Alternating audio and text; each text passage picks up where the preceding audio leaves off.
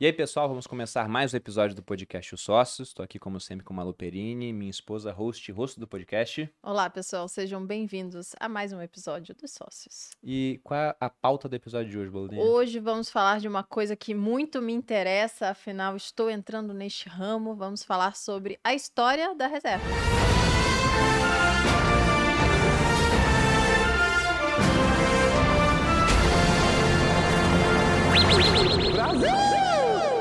Exatamente, a história da reserva. E antes de apresentar o nosso convidado, vou passar aqui os recados dos nossos patrocinadores. Então, como já comentei com vocês em alguns episódios, aqui no Grupo Primo, a gente começou bem pequenininho. Ano passado, quando eu entrei em janeiro, éramos 30 pessoas, agora somos quase 200 pessoas. E uma empresa que começou com dois influenciadores, hoje tem 11 braços de receita diferentes. E ao longo dessa caminhada de crescimento e falando com vários outros empreendedores também, a gente viu as dores dos clientes, desenvolvemos um treinamento focado em certos pilares para que você possa alavancar o seu negócio. É um treinamento específico para empreendedores, dado pelo Thiago e pelo Carlos Bush ao longo de três dias, chamado Equity Mais. Ele tem vagas restritas, é presencial e o alvo são empreendedores que já têm um faturamento de pelo menos 5 milhões ou estão muito próximos disso. Então, se você se encontra né, nesse patamar e quer aprender a alavancar os seus negócios com estratégias voltadas para a parte de marketing, de gestão e pensando também não só na empresa como uma vaca leiteira, mas pensando no equity, no valor de mercado do seu negócio, esse treinamento pode ser para você. Há um link aparecendo aqui na tela, também deve ter um link na descrição. Você aqui. pode se cadastrar e batendo os requisitos que a gente quer, fazer parte desse treinamento. E eu ressalto que a Malu mesmo vai entrar nesse treinamento, ela vai fazer parte da turma de janeiro. Como aluna. Como aluna, verdade. Porque ela tem duas empresas mais voltadas para o segmento físico, né, um sex shop é uma marca de roupa, para ela faz todo sentido. E o outro recado tem um aqui shop também. diz respeito a imposto de renda, tá, pessoal? Tem uma plataforma chamada MyProfit, que eu tenho orgulho de falar que foi criada por um aluno meu, o Poveron, da turma 10 do Viver de Renda. E ao ver a complexidade que existe em torno de imposto de renda nos investimentos, ele criou a MyProfit, que é uma plataforma que ela automatiza todo o cálculo de imposto, é plugada em várias corretoras, são 40 corretoras no Brasil, 7 no exterior e 12 corretoras de cripto. Também tem integração direto com a B3. Ela automatiza tudo. Você pode usar de maneira gratuita para simplesmente consolidar a sua carteira, ou pode usar o módulo pago para ter acesso a um relatório para preencher na declaração de imposto de renda, por exemplo. Eu perdi um tempão na minha declaração, até hoje eu faço, a Malu sabe disso. Eu pego lá um dia inteiro, pego tudo, vou fazendo. É até uma experiência interessante, né? No final você tem muito mais visão sobre o seu patrimônio de maneira consolidada. Você e aí depois a Receita tem a visão total disso também, né? Vai saber mais do seu patrimônio do que a sua própria esposa. Porque a Malu nunca me perguntou quanto é que a gente recebeu na vírgula de dividendo de Itaúsa. Não, não Ela nunca saber. quis saber disso. A Receita quer. E a plataforma MyProfit ela tem inclusive um robô que preenche automaticamente sua declaração depois do relatório gerado. Então facilitou muito a minha vida. Para quem quiser conhecer o módulo pago, tem um cupom de desconto que é Perini10 com 10% de desconto para que você possa acessar a MyProfit. Também vai ter link aqui na descrição e deve ter QR Code aparecendo na tela. Bom, recados dados. Vamos apresentar o nosso convidado pela primeira vez aqui no podcast Os Sócios. Estamos recebendo Rony Meisler, cofundador do Grupo Reserva, um Acho dos responsáveis. Falei certo ou não? Falou, falou certo. Olha aí, falei certo. Passou, passou na. Cofundador do Grupo Reserva, um dos responsáveis por fazer de uma loja de 30 metros quadrados uma das empresas mais premiadas e inovadoras do mundo. CEO do Iron Co., autor do best-seller Rebeldes Têm Asas e membro do Conselho Consultivo da Associação Brasileira da Indústria Têxtil, ABIT. Rony, seja bem-vindo ao Podcast Sócios. Muito obrigado, Malu, Bruno. Honra estar aqui com vocês. Sou espectador, sou audiência, não sei como é que fala. Quem, quem escuta, né? É, me- vocês não sabem, mas vocês me acompanham em muitas corridas na esteira. Ah, que Caramba. legal. É, demais. E, Que homem de enfim, bom gosto, né, amor? É, É, um bom receber pessoas assim de Não, e é bom, e é bom que quando eu cheguei aqui, eu vi o que o Bruno tava vestindo, né, cara? Então eu falei assim, pô, coisa maravilhosa. Vestido de Nossa reserva. Senhora, bem vestido demais e O tal. pior, o pior de tudo é que o Bruno, ele praticamente usa só reserva e map agora. Então, é, eu não tenho como falar que é mentira. Ele Semanalmente usa eu tenho colocado um terno, porque toda semana tem um casamento. É verdade. As pessoas resolveram casar, não Todo sei. mundo tá Verdade. casando. Todo mundo tá Verdade. casando. Ficou represado os casamentos por causa É, da pandemia. ficaram. né? Então agora, agora. eu tive um nesse final de semana Do meu cunhado. Você que é advogado e trabalha com divórcio, tá chegando boom, hein? Já se prepara aí, meu cara. Se que tem cartório, vai ter um monte de nascimento por aí. Exatamente, né? exatamente. É. Tem, tem booms vindos em várias áreas. Jesus amado. E É, Rony? A gente espera que não. É, a gente espera que não, ainda mais os que a gente foi, né? É. Os que a gente foi não vão dar errado. Não São só os outros. Mas antes de falar da história da reserva, cara, eu queria saber o que é a reserva hoje, assim. Você tem números pra passar pro pessoal ter ideia do tamanho que ficou o gente- negócio no Claro. final? Bom, a reserva ela, ela é a primeira marca que a gente montou. Né? Nós montamos lá ela em 2006 e depois a gente teve uma visão, que era uma visão muito incomum para o mercado brasileiro, mas muito comum lá para fora, que era uma visão de um ecossistema de sublabels ao redor da de uma mesma marca. Então, quando você vai lá para fora, você tem, por exemplo, Armani, Giorgio Armani, Emporio Armani, Armani Exchange, etc., ou Ralph Lauren, né, RRL, Ralph Lauren, Ralph Lauren Purple, Champs e etc. No Brasil, você não tinha nenhuma marca que tinha esse ecossistema ao redor de uma única marca que se complementasse ou em público-alvo, né, ou em poder aquisitivo, ou em modo de uso. E a gente tinha essa visão. E aí depois da reserva veio a reserva mini, né? Depois veio que é o nosso o nosso infantil, Uhum. veio a reversa, que é o nosso é, feminino, veio a reserva simples, que é a nossa marca de básicos democráticos, veio a reserva Inc, que é uma plataforma de tecnologia para todo e qualquer empreendedor, inclusive os que, muitos que nos escutam aqui, empreendedor ou empreendedora que quer montar sua marca de moda, em meia hora a sua lojinha de merch, camiseta, hoodies, bonés, é, whatever, tá montado, você só aplica a arte e só precisa se preocupar com marketing digital, todo o resto a gente faz Que bacana. É, da logística de entrega, a própria tecnologia, porque a plataforma é própria ao fiscal, etc. Paga-se um take rate por isso. É, e é, oficina reserva, que é a nossa marca de relaxed workwear, né? Porque eu acho que o- a, a lógica do trabalho, de como se veste para o trabalho, mudou completamente. Então Sim. é, um, é uma moda, é, ela, ela é mais formal, sem por isso ser formal, né? Uhum. É, e esse negócio foi crescendo. E ah, veio a pandemia, a gente, enfim, sempre teve muita inovação e tecnologia embarcada na companhia. Crescemos, esse foi o lado bom da pandemia, no meio, do meio, da, no meio da loucura toda que a gente viveu. É, a empresa cresceu muito e isso fez com que no final de 2020 a gente se associasse. Né? A gente fizesse. A, a gente foi uma, uma empresa incorporada pela Arias Co., né? que é uma empresa de 50 anos de idade, listada em bolsa, dentro do segmento de calçados. E nós nos tornamos, por isso, quando você eh, explicou aqui o que eu faço, você falou Arenco, é porque a Arenco é o braço de moda e lifestyle da Arias Co, que é o braço de calçados e acessórios Uhum. de uma única holding. E eu cuido dessa plataforma hoje de moda e lifestyle. Essa plataforma, em 2022, ela deve faturar algo ao redor de 1,2 bilhões de reais. Para que vocês tenham uma ideia, 2019, a gente não vai contar 2020 aqui, apesar de a gente ter cresci, é, decrescido pouco na pandemia, a gente decresceu 10% só em faturamento. É, 2019 foi um ano de 340 milhões de reais né, na nossa plataforma. Então, esse 2022, com a pandemia no meio, 1,2 bilhões de reais. Então, Caramba. foram anos de muita prosperidade. É, nós temos, a gente vai falar sobre isso hoje com certeza, nós temos um negócio de propósito, de vida, de missão, né, de valores muito forte na companhia. É, e eu tenho, que tenho certeza que por conta disso é, a gente chegou até aqui, porque é muito difícil você crescer nessa velocidade com aumento de engajamento interno concomitante. Né? Porque uma empresa que cresce é, exponencialmente assim, a gente não era uma empresa pequena que estava nascendo do zero, que cresceu muito, era uma empresa de 340 milhões de reais, né?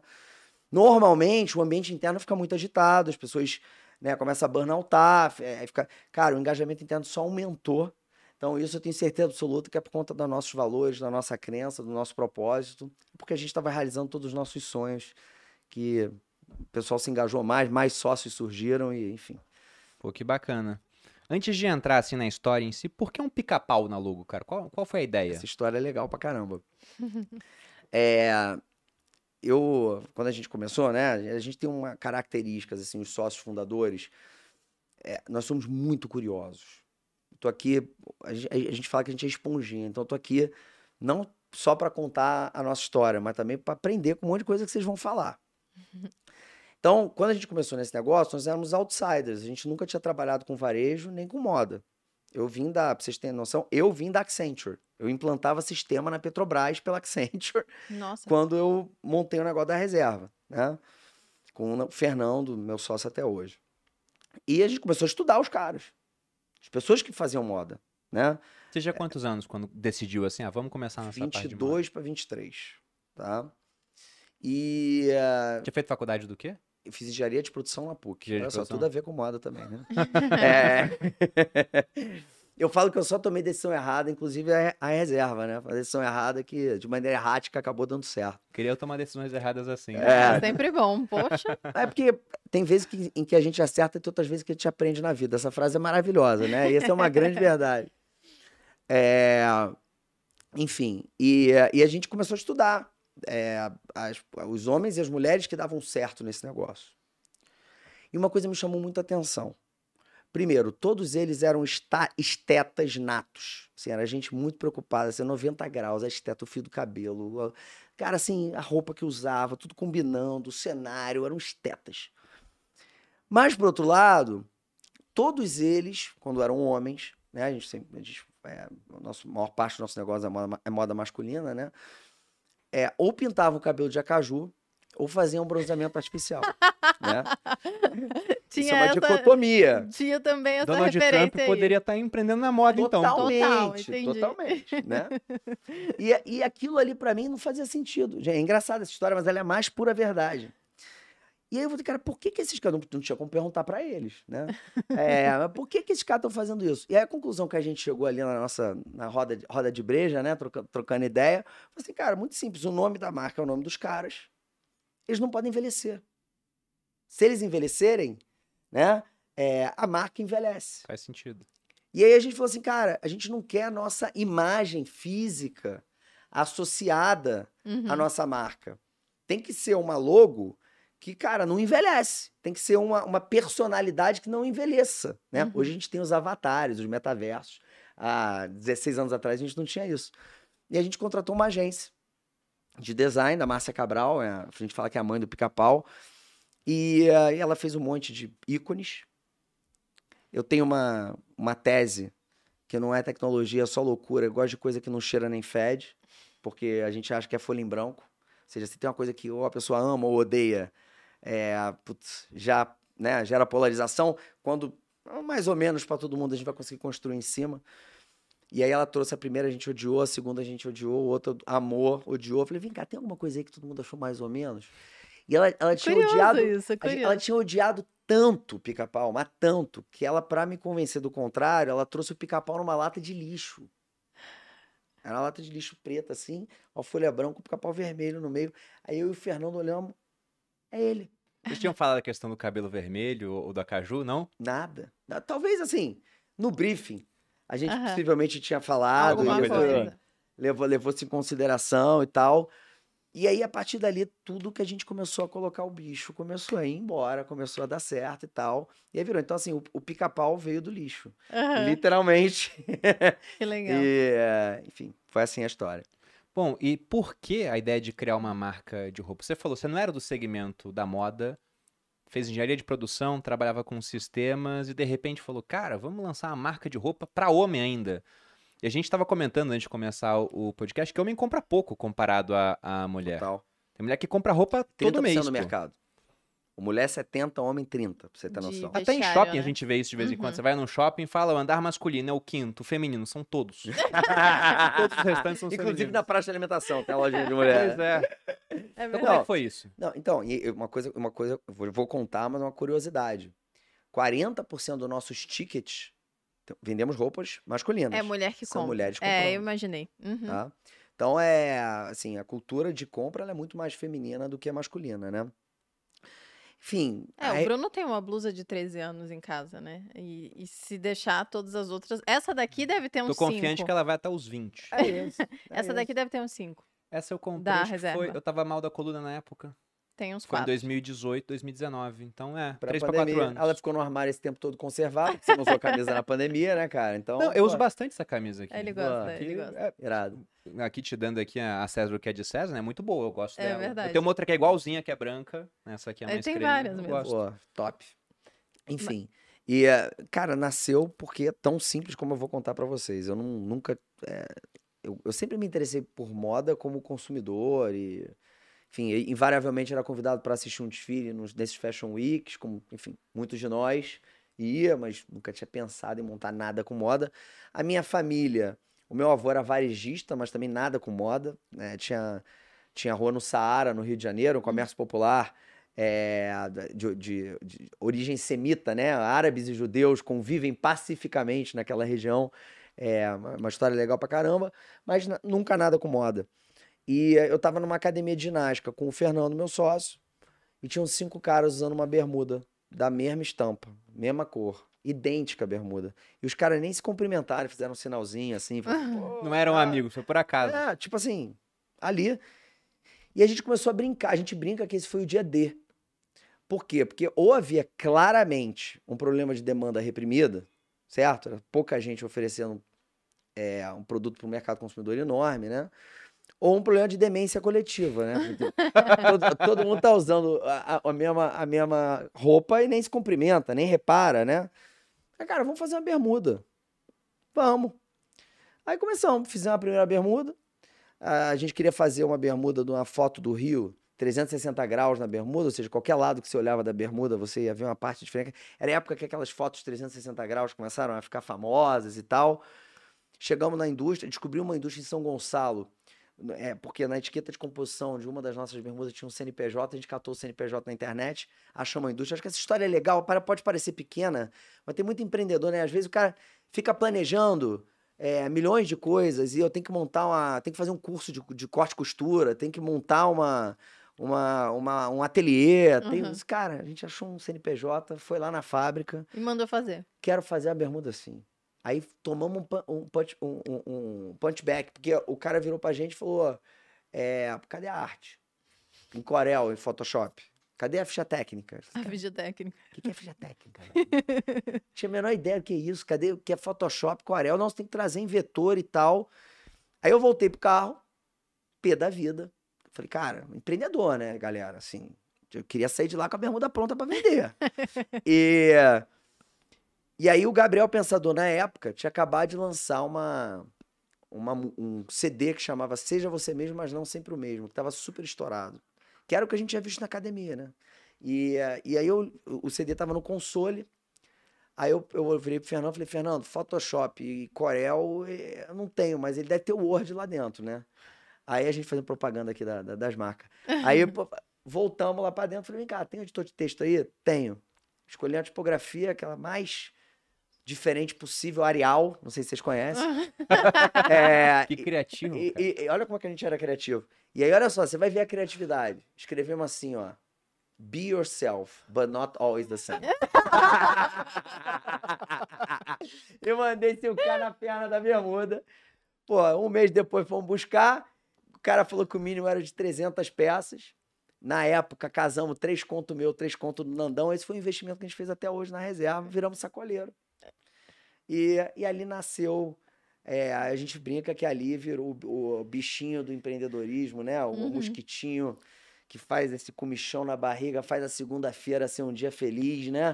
Faz o domingo ser um dia de ansiedade para acabar logo no final do dia, e já começar a trabalhar domingo para segunda já ser mais produtiva. Ali o, o mosquitinho mordeu e a gente se descobriu a cada dia mais apaixonado pela, pelo negócio da moda. Então, foi assim. Caramba, que legal. Mas então o investimento que vocês fizeram foi esse? Depois foi só reinvestimento de lucro? Só reinvestimento de lucro. Foi, eu acho que a gente, a gente tava falando aqui no, back, no backstage, a gente falou, para, para, para, vamos contar, porque essa história é legal. E aí eu acho que é, agora é o melhor momento para contar essa história, né? Eu sou, como eu falei, é, acho que na- tem vezes em que a gente acerta e tem vezes que a gente aprende. Eu tô aqui falando há 5, 10 minutos, tá claro que eu sou uma pessoa muito mais de humanas do que de exatas, né? É, eu sou super com- comunicativo, né? É, eu tenho alguma sensibilidade é, criativa, artística, né? É, Só que você é engenheiro também. Você é o dos dois, então, no final. um, po- um pouquinho dos dois. É, mas a minha, o trabalho que eu estava exercendo naquele momento era um trabalho de, cara, de desenho de processo e é, mas entendimento de gap Uhum. para implantação do sistema, né? Então, enfim, absolutamente nada a ver com moda, né? Mas tudo a ver com varejo, tudo a ver com logística, tudo a ver com um monte de coisa que a gente faz, né? Esse expertise, de cara. E aí é o seguinte: quando, quando o bichinho mordeu, eu falei, cara, quero ir embora. Pedi demissão. E uh, o Fernando também tocava negócios de família, várias coisas. Aí o escritório virou a casa dos meus pais. Eu morava com meus pais na época. Foi logo de cara, assim? Vendeu as bermudas e falou, cara, vai vendi ser Vendi a bermuda, vendi mais umas camisetas que a gente fez depois. E aí, bicho, eu come... a gente virava à noite fazendo isso, porque de dia era Accenture e de noite fazendo isso. Chegou uma hora, eu falei assim, cara, eu tenho, eu tenho que tomar a decisão de vida. Eu tinha 23 anos de idade. Falei, cara, ainda morava na casa dos meus pais, né? Tinha essa sorte. Falei, cara, é agora. Quando, vai ser então? Né? Vai ser agora. E vamos. E se der errado, a gente vê o que faz da vida. E uh, ficamos ali na casa dos meus pais. Consultor, consultor sabe fazer bem pra caramba Excel e PowerPoint, né? Então a gente ficou fazendo lá os nossos business plan, os business cases, os planejamentos. E teve um dia que foi muito marcante, que meu pai chegou em casa e a gente estava fazendo lá a planilha que falava. E planilha, em três meses a gente já está faturando um bilhão de reais. E, é, planilha, papel e ouvido aceita tudo, né? Uma coisa maravilhosa. E meu pai falou: Nossa, que legal essa macro, hein? É, pô, Accent aprendeu lá, né? Vai para lá, vai para cá, legal. Ah, maneiro. Ah, mancha aí. Galera, sabe o que vocês fazem com essa planilha? Não vou falar para você o que eles mandaram, que ele mandou fazer com a planilha. Vai pra rua, fazer produto, comunicar, vender, conhecer gente. Quando vocês não souberem mais de onde está vindo o pedido, vocês contratam alguém para fazer as planilhas. Sai, sai do lugar, sai do papel. E, e ele está completamente certo, isso virou um mantra pra gente. Mas eu tô contando essa história porque teve uma coisa que a planilha ajudou. Ali a gente percebeu que se a gente começasse pelo varejo, esse era um negócio que ia levar muito tempo para dar certo e tinha um risco muito maior de dar errado. Por quê? Porque a nossa produção era terceirizada, então a gente tinha o mínimo da indústria. Se eu abrisse uma loja, na época, estamos falando de 2006, os e-commerce, os cara, isso aí. Não tinha nada disso. É, nada não disso. tinha. Uhum. É, putz, cara, se a gente começasse pelo varejo, abri, abrindo uma loja, hoje a gente já tem um mix de produto muito pequeno, com uma profundidade muito grande. Hoje a gente já tem um mix que ia ter com uma profundidade muito grande. Então, a gente, ou a gente ia quebrar no giro, ou na falta de marca e variedade. Mas a certeza é que a gente ia quebrar. Então, o que a planilha disse pra gente? Vocês têm que ter uma saída de escala. Depois, na ponta dessa escala, vocês botam a loja. Foi isso que a planilha disse pra gente. E aí, qual foi a saída de escala que a gente encontrou? A multimarcas. Uhum. Cara, eh, para quem não sabe, existe um mercado monstruoso, para quem possivelmente mora em uma cidade menor, é, que não tem a monomarca, que são as lojas das marcas, uma franquia da marca, tem uma loja que revende várias marcas. Várias marcas. Uhum. Que é a chamada multimarca. Então vamos começar vendendo para essa galera. A gente faz o mínimo da indústria. Quando a gente garantir esse mínimo da indústria para ter um, um sortimento adequado, aí a gente começa a abrir as nossas lojas e começa a fazer as nossas coisas. E aí foi por isso que os 6 mil reais do início foram suficientes para serem um investimento total. Porque a gente pegou aqueles 6 mil reais, transformou ele, sei lá, em 30, 40. Depois fizemos um monstruário para os representantes comerciais. Os monstruários, por, por, sua vez, venderam já os seus 200, 300. E aí depois a gente foi girando dentro da multimarca, foi fazendo caixa numa margem menor, mas de maneira financiada. A gente tinha o nosso cash cow ali, né? Para abrir as nossas lojas e aí vender uma margem maior a varejo né? O negócio de multimarcas, ele só prosperou até hoje. A gente é um canal que a gente, vocês terem noção, na pandemia, é, em março de 2020, a gente ia acabar de entregar as caixas de inverno para eles, né? Eles estavam com a caixa fechada, com a nota fiscal em cima para pagar. Todas as marcas saíram para fazer promoção e caixa na pandemia naquele momento, né? A gente assumiu um compromisso com eles que a gente junto ia brigar, mas que a gente não ia fazer promoção, porque a gente ia acabar com os caras, uhum. né? É, tá todo mundo em casa, é comprar da gente, não é comprar deles. Sim. Né? É, só em agosto, que é o tempo da promoção mesmo de, de inverno, para ir junto. Hoje são mais de 1.500 revendas multimarcas que, que trabalham as nossas marcas, todas as nossas marcas, sempre com prioridade quando a gente lança essas marcas. Então, é, o caminho que a gente encontrou de sustentabilidade financeira naquele momento, é, e são 16 anos, galera, isso eu tenho o maior orgulho de falar, são 16 anos de lucro. Uhum. Né? Quem vê de fora pode falar assim, pô, os caras são muito doidos, faz um monte de coisa maluca pra caramba. Pô, é, é maluco, mas não rasga dinheiro, né? Uhum. É, exatamente. É, vocês, então... Vocês foram zero maluco nesse ponto, em termos de, olha, vamos começar pequeno e um negócio com pouco custo fixo, É porque a gente isso. consegue crescer depois. É É, isso. deixa eu só explicar pra galera o que, que ele quer dizer quando fala de multimarca. Ele vende, é como se ele estivesse vendendo um pacote fechado para aquela loja.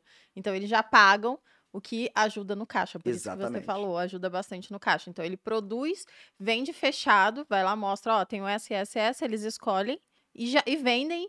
Não é consignado, não é como se fosse uma Isso. venda consignada. É uma Isso. venda onde eles compram e se viram para vender. Então, já não é mais o problema seu a venda. Mas o que é interessante é como um negócio que fatura bilhão, como você colocou agora, começou com um investimento de 6 mil reais. E como isso é diverso do que as pessoas costumam querer fazer, né? Elas falam, querem empreender, então elas pensam em algo para começar com 500 mil reais de cara. Porque se você vai começar a vender bermuda na mala do carro, e você manda fazer, você mesmo vende, ah, isso não é um negócio. Não é. A visão delas é que não, não dá pra Aham. começar assim. É, Tem que isso aí começar já mesmo. gigante com uma loja física, e aí com puta de um estoque pra ver se vai vender. Com investidores profissionais. com- Exatamente. É, o pessoal ainda, o pessoal sempre tá cobrando que tenha o negócio muito profissional. E não, Senão não e, começa, e né? não é por aí, né? Uma das frases que eu mais repeti ao longo da minha vida, pra gente mesmo, inclusive, virou até um bordão nosso, é comece antes de estar pronto. Perfeito. Porque se você demora demais pra começar, quer começar perfeito, já nasceu tarde o, o seu negócio no final das contas. É isso aí. Mas uma curiosidade, Rony, e quem vendia as peças no começo? Vocês fizeram a bermuda e vocês mesmos venderam? Pra rede de amigos de vocês? Como é Como é que foi? Como é que a gente combinou?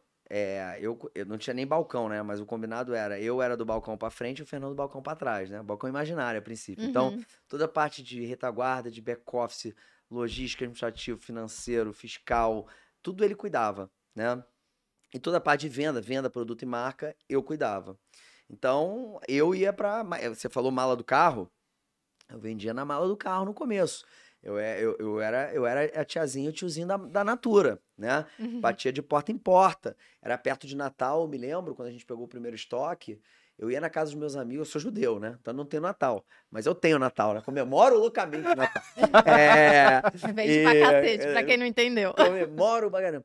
É, então eu, eu batia porta a porta lá nos meus amigos e fazia, vendia, ah, compra pro, compra pro primo, compra pro amigo, compra pro irmão. E aquilo foi, foi acontecendo. E tem até uma história engraçada desse negócio da gente vendendo porta a porta, né? E durou muito tempo, deve ter durado. Multimarcas era eu que vendia. Primeira venda multimarcas, eu só tinha dinheiro pra.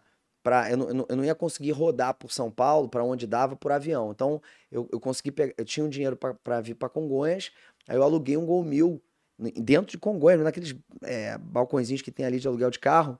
E eu fiz o interior do estado inteiro, eu tinha marcado com 15 multimarcas. Eu vendi por eu vendi para 10. É, o produto era horroroso. Era horroroso. Eu tinha, a gente estava começando. É, só que aí eu acho que tem um. Quando você se coloca nesse movimento de ir lá fazer com as próprias mãos, as pessoas acham que empreender é contratar gente e botar para fazer, né? É, quando você vai lá fazer com as próprias mãos, que a- as pessoas elas sentem essa energia Sim. Né? Eu tô aqui contando essa história com a mesma empolgação que eu contava lá atrás. Eu tenho certeza que a galera tá sentindo essa energia. E o dia que eu não tive, não passar mais essa energia é porque a marca tá morrendo, o negócio tá morrendo, né? É, tem gente, eu brinco com isso, sempre, eu sempre falo isso, tem gente que chama de pena, né? Porque como é que pode um negócio tão ruim e o garoto vendendo com tanto amor, né? Eu fico com pena desse rapaz. Tem que comprar um pouquinho aqui dele pra ajudar ele, né? Mas não tem, pena, não tem problema comprar por pena. E, mas também tem um negócio de. to- Essa energia pega no produto, porque o produto não era bom. Eu acredito muito nisso, gente. É um ciclo virtuoso que cria. E, e o produto não era bom. E aí eu vendi pra multimarca, como a Malu falou. E aí depois o multimarca botou esse produto dentro da loja que não tinha marca, que não era bom. Como é que ele vendia, gente? Uhum. Como é que ele vendia, gente? E começou a vender. Porque, porque se, se ele não vendesse, o cara não ia voltar pra comprar. E aí eu não tinha um negócio, Uhum. né? Eu ia vender uma vez só.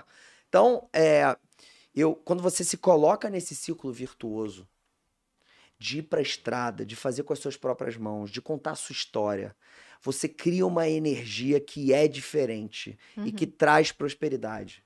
Eu não tenho a menor dúvida disso. Então, eu tenho um orgulho danado de já ter feito absolutamente tudo dentro da minha empresa. Já fiz tudo. Pô, já, já fechou contabilidade no final do mês? Já.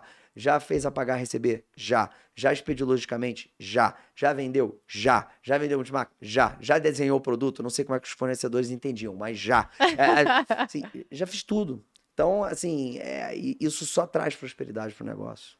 Qual que você acha que foi o, o peso, assim, do seu carisma nesse negócio? Porque você é um cara carismático. Sim, com E certeza. com certeza, você foi encontrar 15 fornecedores, vendeu pra 10, pô. recebeu mais sims do que nãos, né? Sim. O que é raro. Geralmente Sim. o cara Sim, trabalha sim, com um monte de não até receber um Sim. sim. Te- Tem uma frase no Rio, né? Que é do. eu não lembro o nome dele, ele já faleceu tem um tempo, que é gentileza gera gentileza. Uhum. Era aquele profeta não- gentileza, né? Profeta gentileza. Coloca lá em viaduto, tudo. Exatamente. Nós somos É. cariocas. Apesar de É não mesmo? É, a parecer. É, é- é que a gente não tem o sotaque. é que a Perderam gente total mora... o sotaque. Aham, aham. É, assim, eu, eu aprendi isso em casa. Isso é, é valor, assim. Se vocês perguntarem pra mim qual é o, o segredo do, é, do, do sucesso, da minha prosperidade, aí falando individualmente, né, para além do time, meus pais, minha esposa, minha família, o que eu aprendi em casa, os valores que eu aprendi em casa, né, de você tratar todo mundo igual, de você não ver diferença. Eu não tive uma, uma infância rica. É, eu tive, meu- meus pais eram classe média baixa, né? É, eu me lembro, a gente morava num, num quarto sala, não, dois quartos e sala, sem móvel na sala, jogava futebol na sala. e, eh, e eu aprendi com meus pais ali que não tinha, não tinha diferença entre as pessoas e que quando eu ganhava um presente eu tinha que dar o que eu já não estava mais usando. É, acho que a, a origem judaica ajuda muito isso, né? Os valores judaicos ajudam muito isso, a religião ajuda muito isso. E, eh, e eu aprendi desde muito cedo que eu só ganharia se eu fosse legal, né? Eu só ganharia se eu fosse gentil, se eu tratasse todo mundo bem. E eu tenho certeza absoluta que isso me ajudou, né? É, e quando vocês conhecerem, vocês vão ter a oportunidade de conhecer os outros sócios da empresa, não só os sócios que fundaram a companhia, como a gente tem hoje, tenho um orgulho de falar isso. Nós temos 34 sócios que vieram da empresa, né? Que a gente tem um programa que chama Programa de Notáveis, que identifica esses talentos Que legal. é um partnership, né? Que, que, que torna, que torna eles sócios. São todos extremamente gentis e todos extremamente carismáticos e todos é, do bem, porque é, a empresa é um casamento, o negócio é um casamento. É, eu tô falando aqui com um casal, né? Aí quando vocês chegaram e sentaram aqui, me deu uma vontade de fazer um com a minha esposa também. Aham, É, e olha esse exemplo, que exemplo legal, assim, né? Porque não tem uma coisa sem outra. aham. É, não tem a Malu sem o Bruno, não tem o Bruno sem a Malu. Mesmo quando tá o Bruno sozinho, a Malu tá, né? Aham, total. É, aí vice-versa. É, então, assim, eu, eu, quando a gente tá dentro desse, desse ambiente de negócio, isso gera uma prosperidade é, que volta. Volta. Eu não tenho dúvida nenhuma que volta. Gera uma cultura que as pessoas querem trabalhar para essa empresa. Né? Uhum. Gera uma vontade de trabalhar na segunda-feira que é maior do que, os outros, do que as outras empresas têm. E que, por consequência, faz a gente entregar crescimento. Então, gente, hoje, por exemplo, de manhã, a gente tem um evento mensal, um All Hands, que a gente chama de Vamos Que Vamos. Eu fiz o Vamos Que Vamos, último Vamos Que Vamos do ano, hoje de manhã, antes de vir para cá, tá? Eu tô nos Jardins, fiz às 9 horas da manhã e vim, vim para Alphaville. É, eu, come- eu começo todos os All Hands, todos, sem exceção, falando o seguinte: é, nós temos uma equação de sucesso. A equação de sucesso da companhia é o seguinte: o sonho é bom e grande, não é ou. Se for grande e se ruim, do mal, não vale. É bom e grande. Mas, mente aberta para aprender sempre, baixa a bolinha, humildade. Né? Se a gente, o dia que a gente começa a achar que a gente sabe tudo, é o dia que a gente começa a ficar preguiçoso. Né? Para de aprender, porque não tem mais nada que aprender, já sabe tudo, e aí para de entregar. Se vocês pararem de estudar, se eu parar de estudar, se a gente parar de ler, de se atualizar, e ver os canais legais, e ver as marcas legais, a gente não vai mais muito longe. E o compromisso tem que ser tanto com o resultado quanto com pessoas. Isso é mais igual o propósito da empresa. Cuidar, emocionar e surpreender as pessoas todos os dias. Porque propósito é consequência da prática disciplinada dos valores. Uhum. Os três primeiros são valores. Valor, propósito, você perguntar para um empreendedor de até 5 milhões de reais, como, como vocês falaram aqui no começo, qual é o propósito deles? Cara, eu acho que é, para não falar impossível, é quase impossível a pessoa saber, nesse tamanho do negócio, qual é o propósito do negócio. Agora, valor. Valor a gente aprende em casa. Uhum. Né? Valor é o que vem da base, vem da família, vem da vida. É, valor todo mundo sabe. Então, pratica valor. Uhum. De tanto praticar valor, em algum momento o propósito vai vir à tona. Que foi o nosso caso aqui. Então, eu não tenho dúvida que não só o meu carisma, como o nosso carisma, né, gerou uma prosperidade econômica por consequência direta, porque carisma nada mais é do que a ponta do iceberg dos valores e, da, e do propósito, assim, né? É o, Verdade. é o que aparece para os outros que você é, né? Uhum. Isso que você estava falando dos sócios, né? Que todos são pessoas boas e, e carismáticas. A gente tem um partnership aqui também no grupo e nós temos quatro critérios para uma pessoa virar sócia. É, a primeira é que alguém tem que recomendar e os outros todos têm que aceitar. Se alguém falar não, Uau. pessoas que, que têm mais participação, fazem parte do board, a pessoa não entra. O outro critério é ter gerado valor para a companhia, ter feito alguma coisa que fala, nossa, esse cara aqui ele foi fundamental para o resultado que a gente teve nesse ano, por exemplo, né? O terceiro é que ele tem que respirar o grupo primo, ele não pode ter um negócio paralelo, ele tem que estar encarando isso aqui como um negócio da vida dele, assim como a gente encara. Tudo que eu faço tá aqui dentro do grupo, tudo que o Thiago faz tá aqui dentro do grupo. E se não estivesse, seria muito estranho, né? Imagina, aparece uma chance de, de investimento para mim, uma oportunidade. Eu falo, esse aqui é tão bom que eu quero só para mim, eu não quero pro grupo. Se isso começasse a acontecer, seria o fim aqui do que a gente tá fazendo. E o último critério é que tem que ser um cara gente boa. A gente também entende isso, porque imagina fazer um, um jantar dos sócios e falar, puta, esse cara não. Ele produz pra caramba, ele é importante, mas ele é um pé no saco e ninguém consegue trabalhar com ele. Não dá pra ter um sócio assim. Porque você falou um casamento, pô, você não vai casar com uma pessoa assim, É isso. né? Não dá pra É ser. isso. Simplesmente não dá. É muito parecido, Bruno. Culturas muito parecidas, não à toa. Tanta, né, admiração e tal, mútua. E esse negócio do cara ser legal, a gente criou um- uma, uma frase prática para testar o nível de legal da pessoa, né? Que é o seguinte, você tem que ter vontade de sair para jantar três vezes por semana com aquela pessoa, É Bom critério. bastante. né? Porque assim, você sair para jantar três vezes por pessoa com uma pessoa chata, É. Não dá. mal, Aham. é, uma Não vai, né? Vai, mas assim, já quer ir embora no meio, inventa dor de cabeça, né? Assim tal. A comida tá ruim, tô de barriga e tal.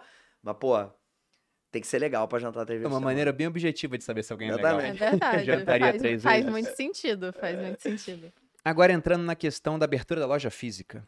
Porque a gente falou aqui que vocês transformaram uma loja de 30 metros quadrados numa das empresas mais inovadoras do mundo. Vocês fizeram muito bem a parte da loja, foram muito bem pro digital. Quando é que você viu? Cara, tá na hora de pegar uma loja. Onde foi essa loja? Se esse primeiro ponto foi mega importante? Conta um pouco pra gente. E se isso foi a virada? Não foi a virada, né? Você acha que a virada foi de fato as Foi só a consequência. Foi uma delas. Aham, Acho que foi tá. uma delas, né? Porque teve um conjunto de aprendizados. Bom, vou entrar na história aqui. É, eu tô quieta porque eu tô só aprendendo. Tô aqui quietinha. não precisa aprender aqui só aqui não, tá convidada, lá, vamos lá para lá pro Rio, conhecer a nossa sede e tal, se quiser vir aqui também na nossa sede da Berrine, aqui é a sede da Arezzo Co, fica aqui em São Uhum. Paulo, na Berrine, e a sede da Arenco fica no Rio, na Enseada de Botafogo, estão super mega convidados. E a do Rio ainda tem a vista da Bahia, que É, é que aí é espetacular.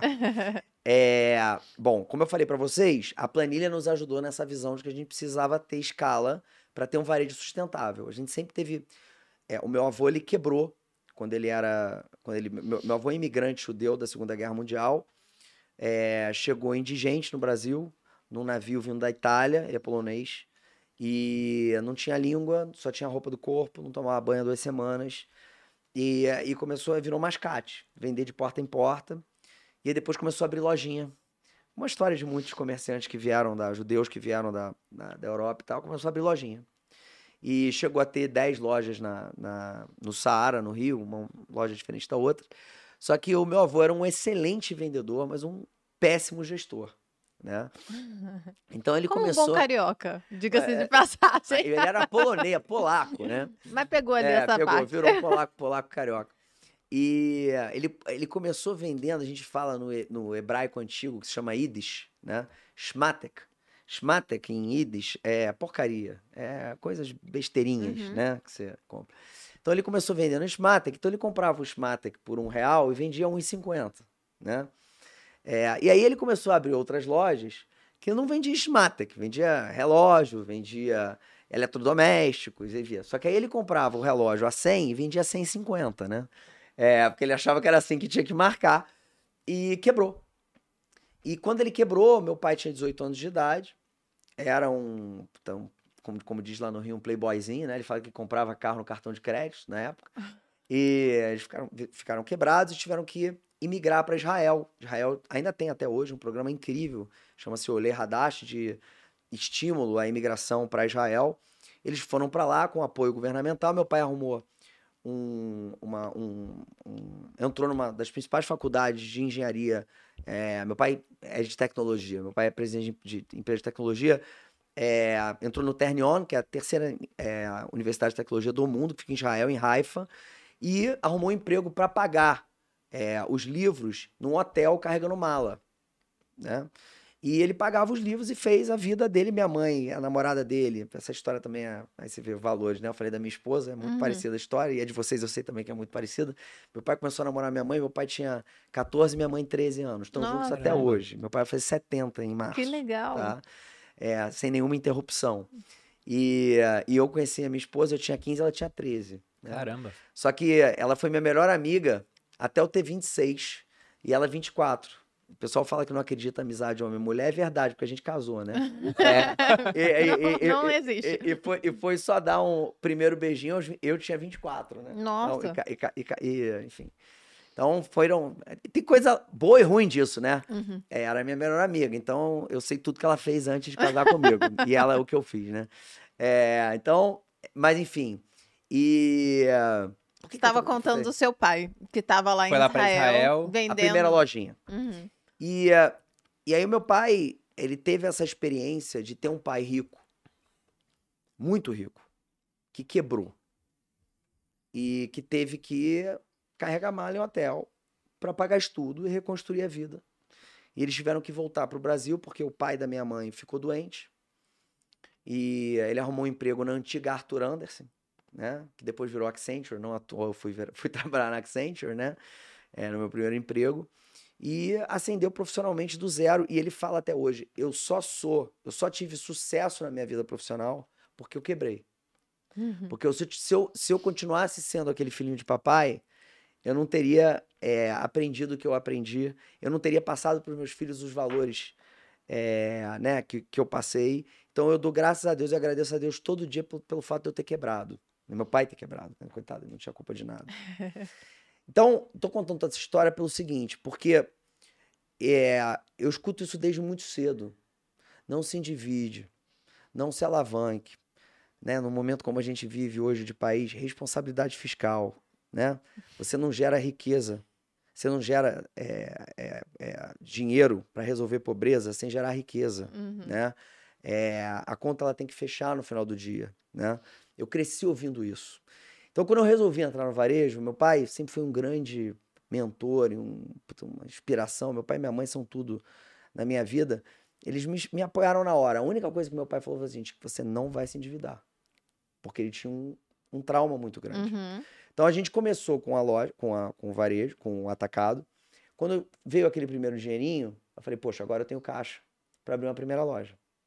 E a gente encontrou, o dinheiro que eu tinha era muito pouco. Eu comecei a procurar loja de sobreloja em Ipanema, ali naquelas Sim, sim. edifícios que tem sobreloja. E, eh, e uma vez jantando na casa com, com meus pais, a minha mãe falou assim: Poxa, mas o sonho de vocês é tão bacana, por que você está procurando sobreloja? Você não procura em embaixo. Eu falei: Poxa, mãe, porque eu não vou ter dinheiro. Ela falou: Procura, meu filho, você não sabe. Né? É, tenta. Aham. E, e aí eu comecei a procurar e tinha uma loja de 33 metros quadrados. Na Maria Quitéria, vocês conhecem a Maria Quitéria, como se fosse é uma Oscar Freire carioca, digamos assim, né? É, em menor escala, mas é uma Oscar Freire carioca. E eu nunca, nem pensei que tinha uma loja de 33 metros quadrados, que era o que eu podia pagar na, na, na, na, né, na- na Maria Quitéria. Mas eu achei essa loja. Eu entrei lá dentro, deixei meu cartão. Falei, olha, eu imagino que ninguém vai querer passar essa loja, mas está aqui o meu cartão. No dia seguinte me liga o dono da loja, que queria passar a loja, e aí eu fui lá. E eu contei a minha história para ele. Né? É, a loja valia muito mais do que o que eu tinha de dinheiro. Muito mais do que o que eu tinha de dinheiro. Mas ele falou, cara, eu gostei de você. Valia a luva, né? Não, é? não comprei a propriedade, eu paguei a Aham. luva. É, eu gostei de você. Eu eu era um cara que não precisava, ele só queria trocar de ponto e a, a marca dele ia muito bem na época. Falou: olha, eu vou pegar a tua luva menor. Em algum momento lá na frente, eu vou precisar de você e você vai me ajudar. E esse dinheiro Bacana. não vai ser o que vai fazer diferença. E, e vambora. Então aí a importância do empreendedor ir lá e Aham, contar Não, e falar com o total. coração e contar a sua história, né? E, e a gente pegou esse ponto. Também não tinha muito dinheiro para obra. Aí eu, enfim, eu tive muitos parceiros, eu tenho muitos parceiros na vida, graças a Deus. Eu encontrei um arquiteto maravilhoso que já faleceu, infelizmente, é, chama-se André Piva. Eu contei da ideia para ele também. Ele me fez um projeto que eu, enfim, não vou falar valor aqui, mas, cara, assim, Foi ridículo. é, aí fez uma loja que era uma loja, à época, revolucionária. Todo mundo achava que a gente queria fazer uma loja vintage de moda, mas não era, porque a gente foi comprar lá no Lavradio é, móveis usados, que era o que a gente tinha dinheiro para pagar de móveis usados, e aquilo ficou super diferente. É, e abrimos aquela loja. Mas o, o, grande aprendizado dessa loja foi o seguinte: é, o fato da gente ser de fora desse mercado nos permite uma Presta visão. Presta atenção, Rony, que isso daí pode depender que eu abra minha loja amanhã. Mas é isso que eu tô querendo aqui. na, Malu, na realidade, eu tô te dando é, dicas.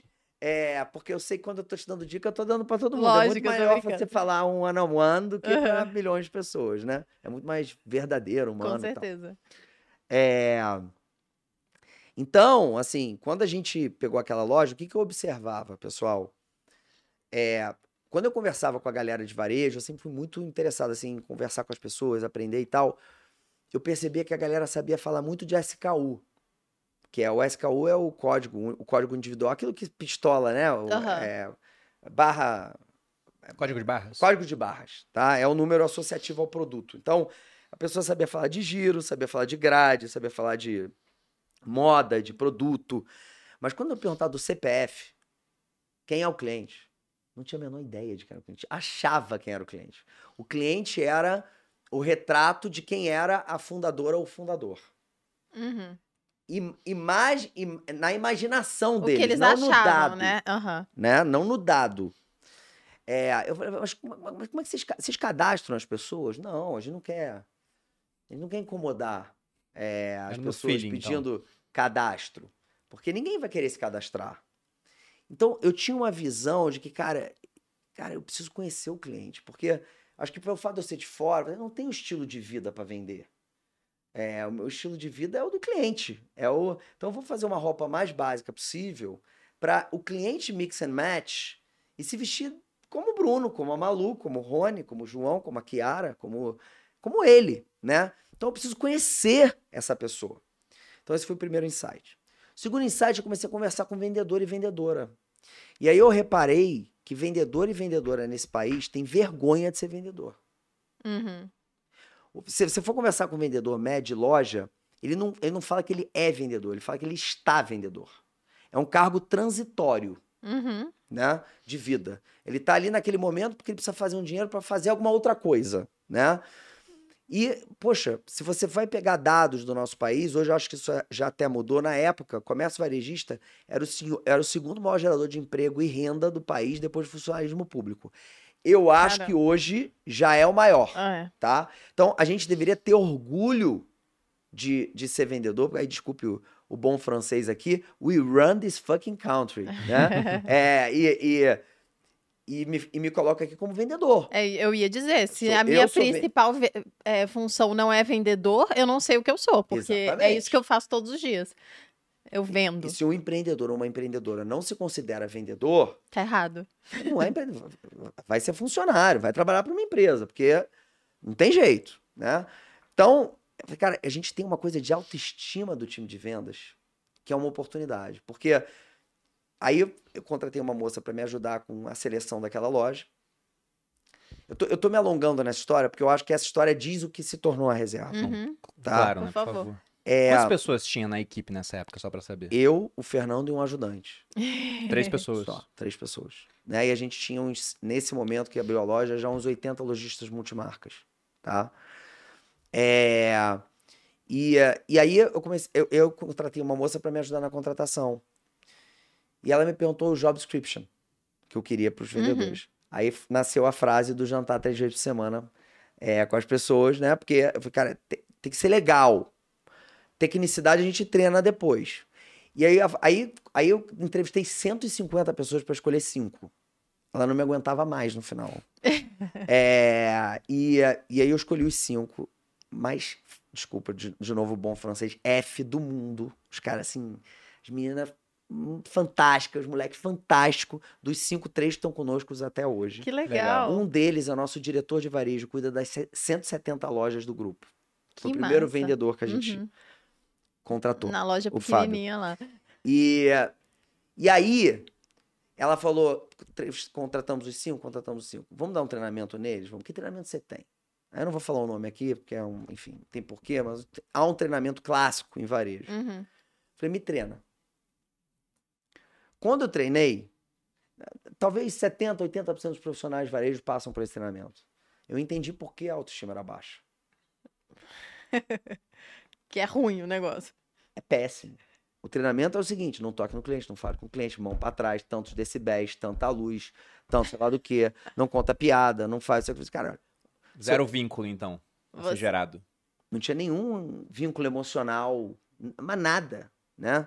É, hoje a gente conseguiu transformar, a gente tem hoje tese de trigger mental, assim, hoje a gente consegue explicar isso. Naquela época não existia isso. Eu só vendo no digital porque eu crio vínculo com o cliente. É, não com vendia nada. certeza absoluta. É, é zero. Aí eu falei assim, cara, não quero esse treinamento. Qual o treinamento vai ser? Falei, não sei, a gente vai inventar o treinamento aqui. Mas isso aqui não vai ser, as pessoas vão ser o que elas são, elas vão ter liberdade para tomar os seus riscos, óbvio com discernimento para não ofender ninguém. E a gente vai descobrir um treinamento. Aham. E aí botamos aqueles cinco bichos soltos no salão, né? É, primeiro dia de vendas, vira o Fábio pra mim e fala: vem cá, eu tinha levado uma música de música, um lounge pra loja. Por que essa música horrorosa que você botou aqui?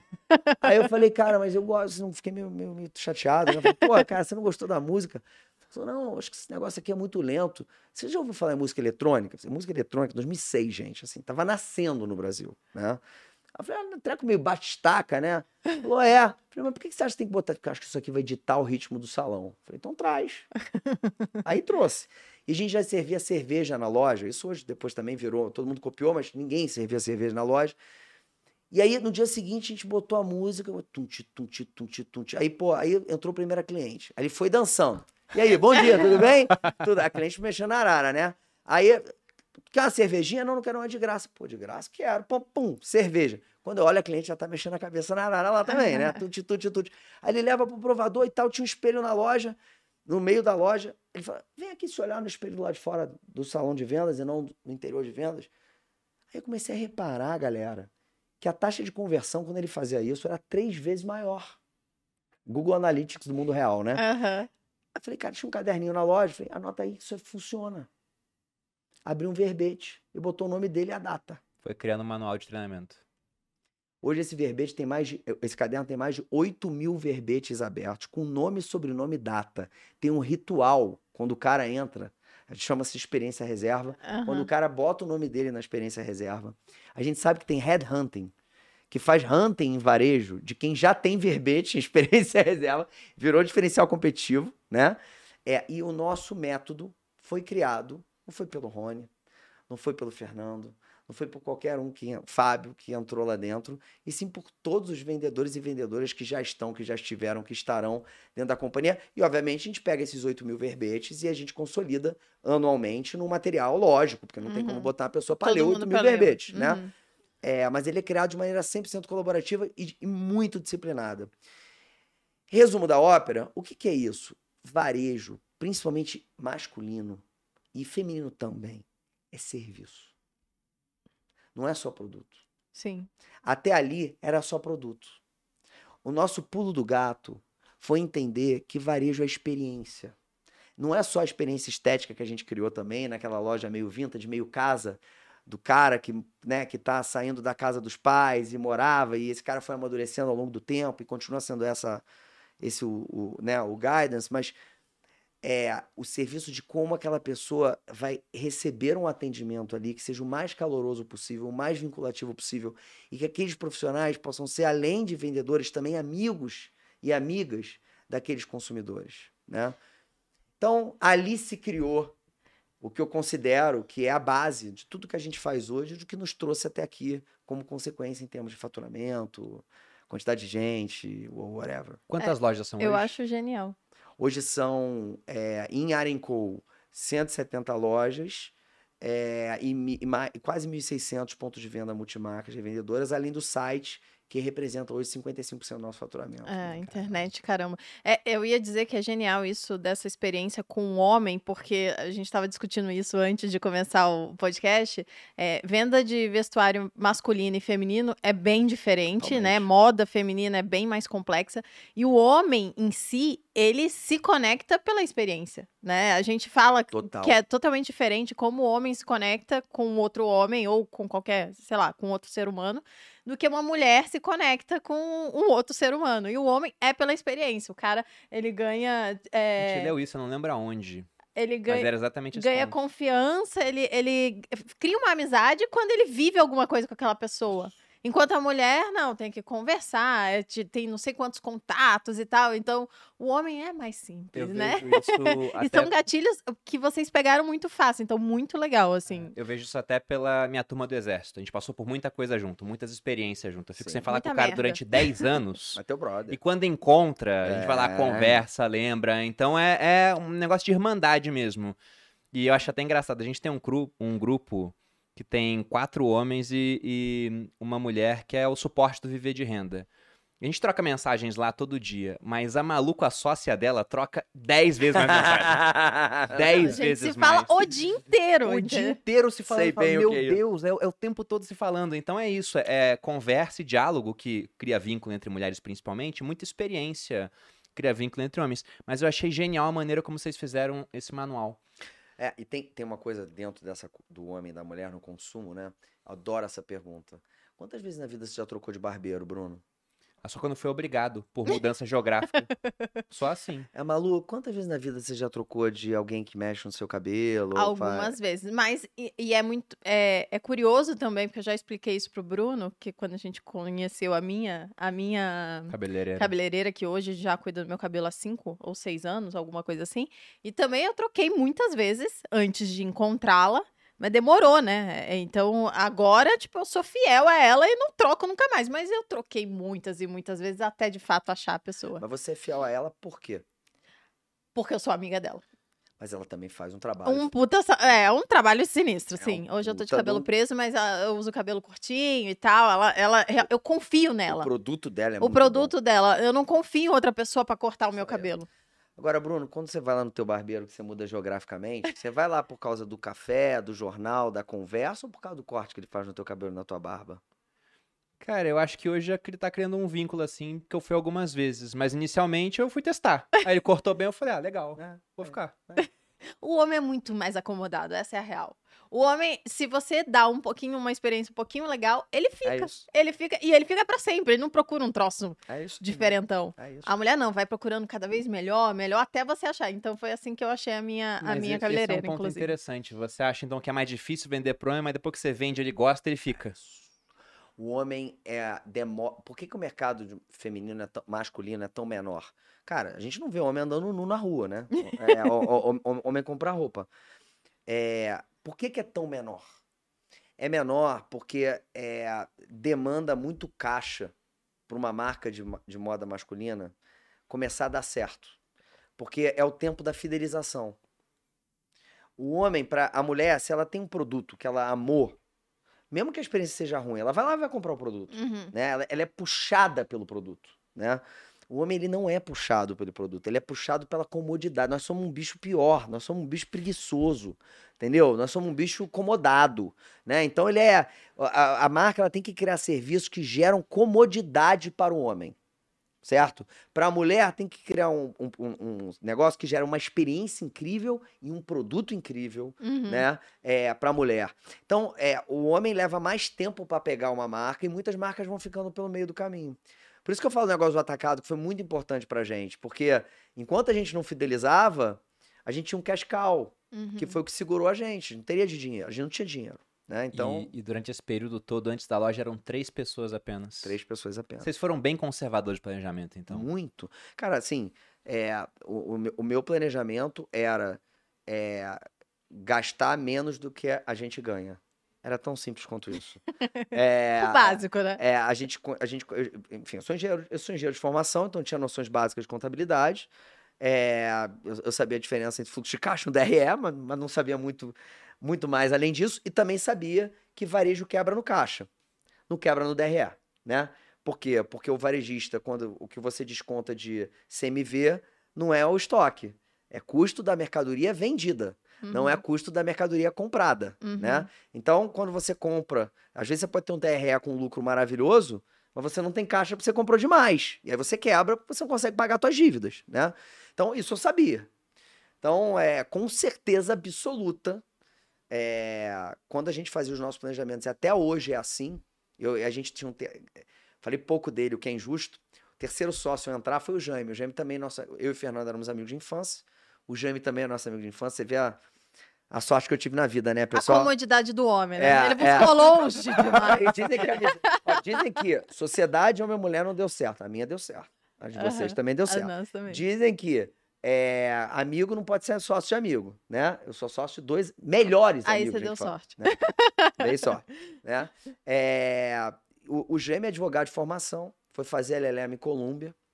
Era o nosso advogado informal, fazia as coisas de Uhum. graça pra gente, não tinha dinheiro, então fazia contrato social. Todo Uhum. mundo já teve um amigo assim. E eh, ele a veio para uma, cunhada, no caso. veio, veio para despedida de solteiro de um amigo nosso, em Búzios, no Rio, e chamou para dar uma caminhada na praia e falou: pô, irmão, tô pensando em voltar para empreender. Pô, que legal, cara. O que você quer fazer? Eu quero trabalhar na reserva. Eu falei assim, pô, gente, ferrou, cara. Se a reserva precisar de um departamento jurídico, a gente quebrou, né, velho? Assim, negócio de varejo, departamento jurídico, negócio desse tamaninho. Pô, deu ruim. Aí falou, cara, mas não preciso ser, não preciso trabalhar no jurídico, né? E aí ele entrou para ser o nosso CFO, né? Para cuidar das finanças da companhia, sem ter nenhuma experiência financeira, nenhuma experiência financeira e ser advogado de formação. Mas é até hoje o nosso CFO. é. Até hoje ele é. É o cara, eu falo pra ele, o Jaime previu as últimas cinco grandes guerras mundiais. Toda vez, é, cara, eu, eu- eu- olha, eu fiz o Vamos que Vamos de manhã e vim de carro pra cá, no Zoom com ele, fazendo o orçamento de 23, terminando Uhum. o orçamento de 23. Cara, é impressionante, cara. Cara, é, é- é- é- o cara, ele é feito pra isso, é uma máquina disso, cara, assim, né? De, poxa, de, cara, olha, bicho, vamos prever o pior cenário, né?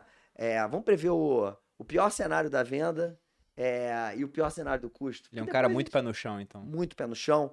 E É só sa- surpresa positiva se ele prever cenários se a catastróficos. notícia assim. vier, se a notícia vier boa, legal. Mas por outro lado, ele tem a sensibilidade de quando a gente viu, a gente tem a, a cultura, a, cultu, a nossa cultura é uma cultura muito empreendedora. De, né, Uhum. Fazer testa, girar, testa rápido. Depois tudo isso virou tese, né? Eu brinco lá que o, o Lean Startup lá do Eric Rice, cara, lá nos Estados Unidos isso precisa virou- virar tese e livro, né? Pra alguém entender. Aqui no Brasil, bicho, ou você prototipa, erra, erra pequeno pra acertar grande, ou você não sai do lugar, né? Porque falta tudo aqui. O brasileiro já nasce Lean Startup, né? É, então, ele, ele é um, um CFO que tem essa sensibilidade que é rara. De falar assim, cara, aqui investe. Investe, velho. Ah, mas isso, cara, vamos fazer no orçamento que vem. Não, não, não, não, não. A gente dá um jeito. Investe, porque não, não dá mais. Então, se por um lado ele é muito conservador no planejamento, por outro lado, ele tem a sensibilidade necessária para nos mover ao investimento. Ele não é aquele cara roda presa que fala, não, não, só no ano que vem e tal. Não. Ele tem essa. Ele é assertivo. Ele é assertivo e. Não é impositivo a palavra, ele é estimulador, Uhum. né? Ele vende bem a ideia. Exatamente. Fala, galera. E, e tem uma coisa também que foi uma coisa importante na nossa história. É, que talvez seja mais longe do espectador, mas eu acho que vale contar, né? A gente fez uma migração importante aí de 20 para cá, né? A gente saiu do capital fechado e foi pro capital aberto, né?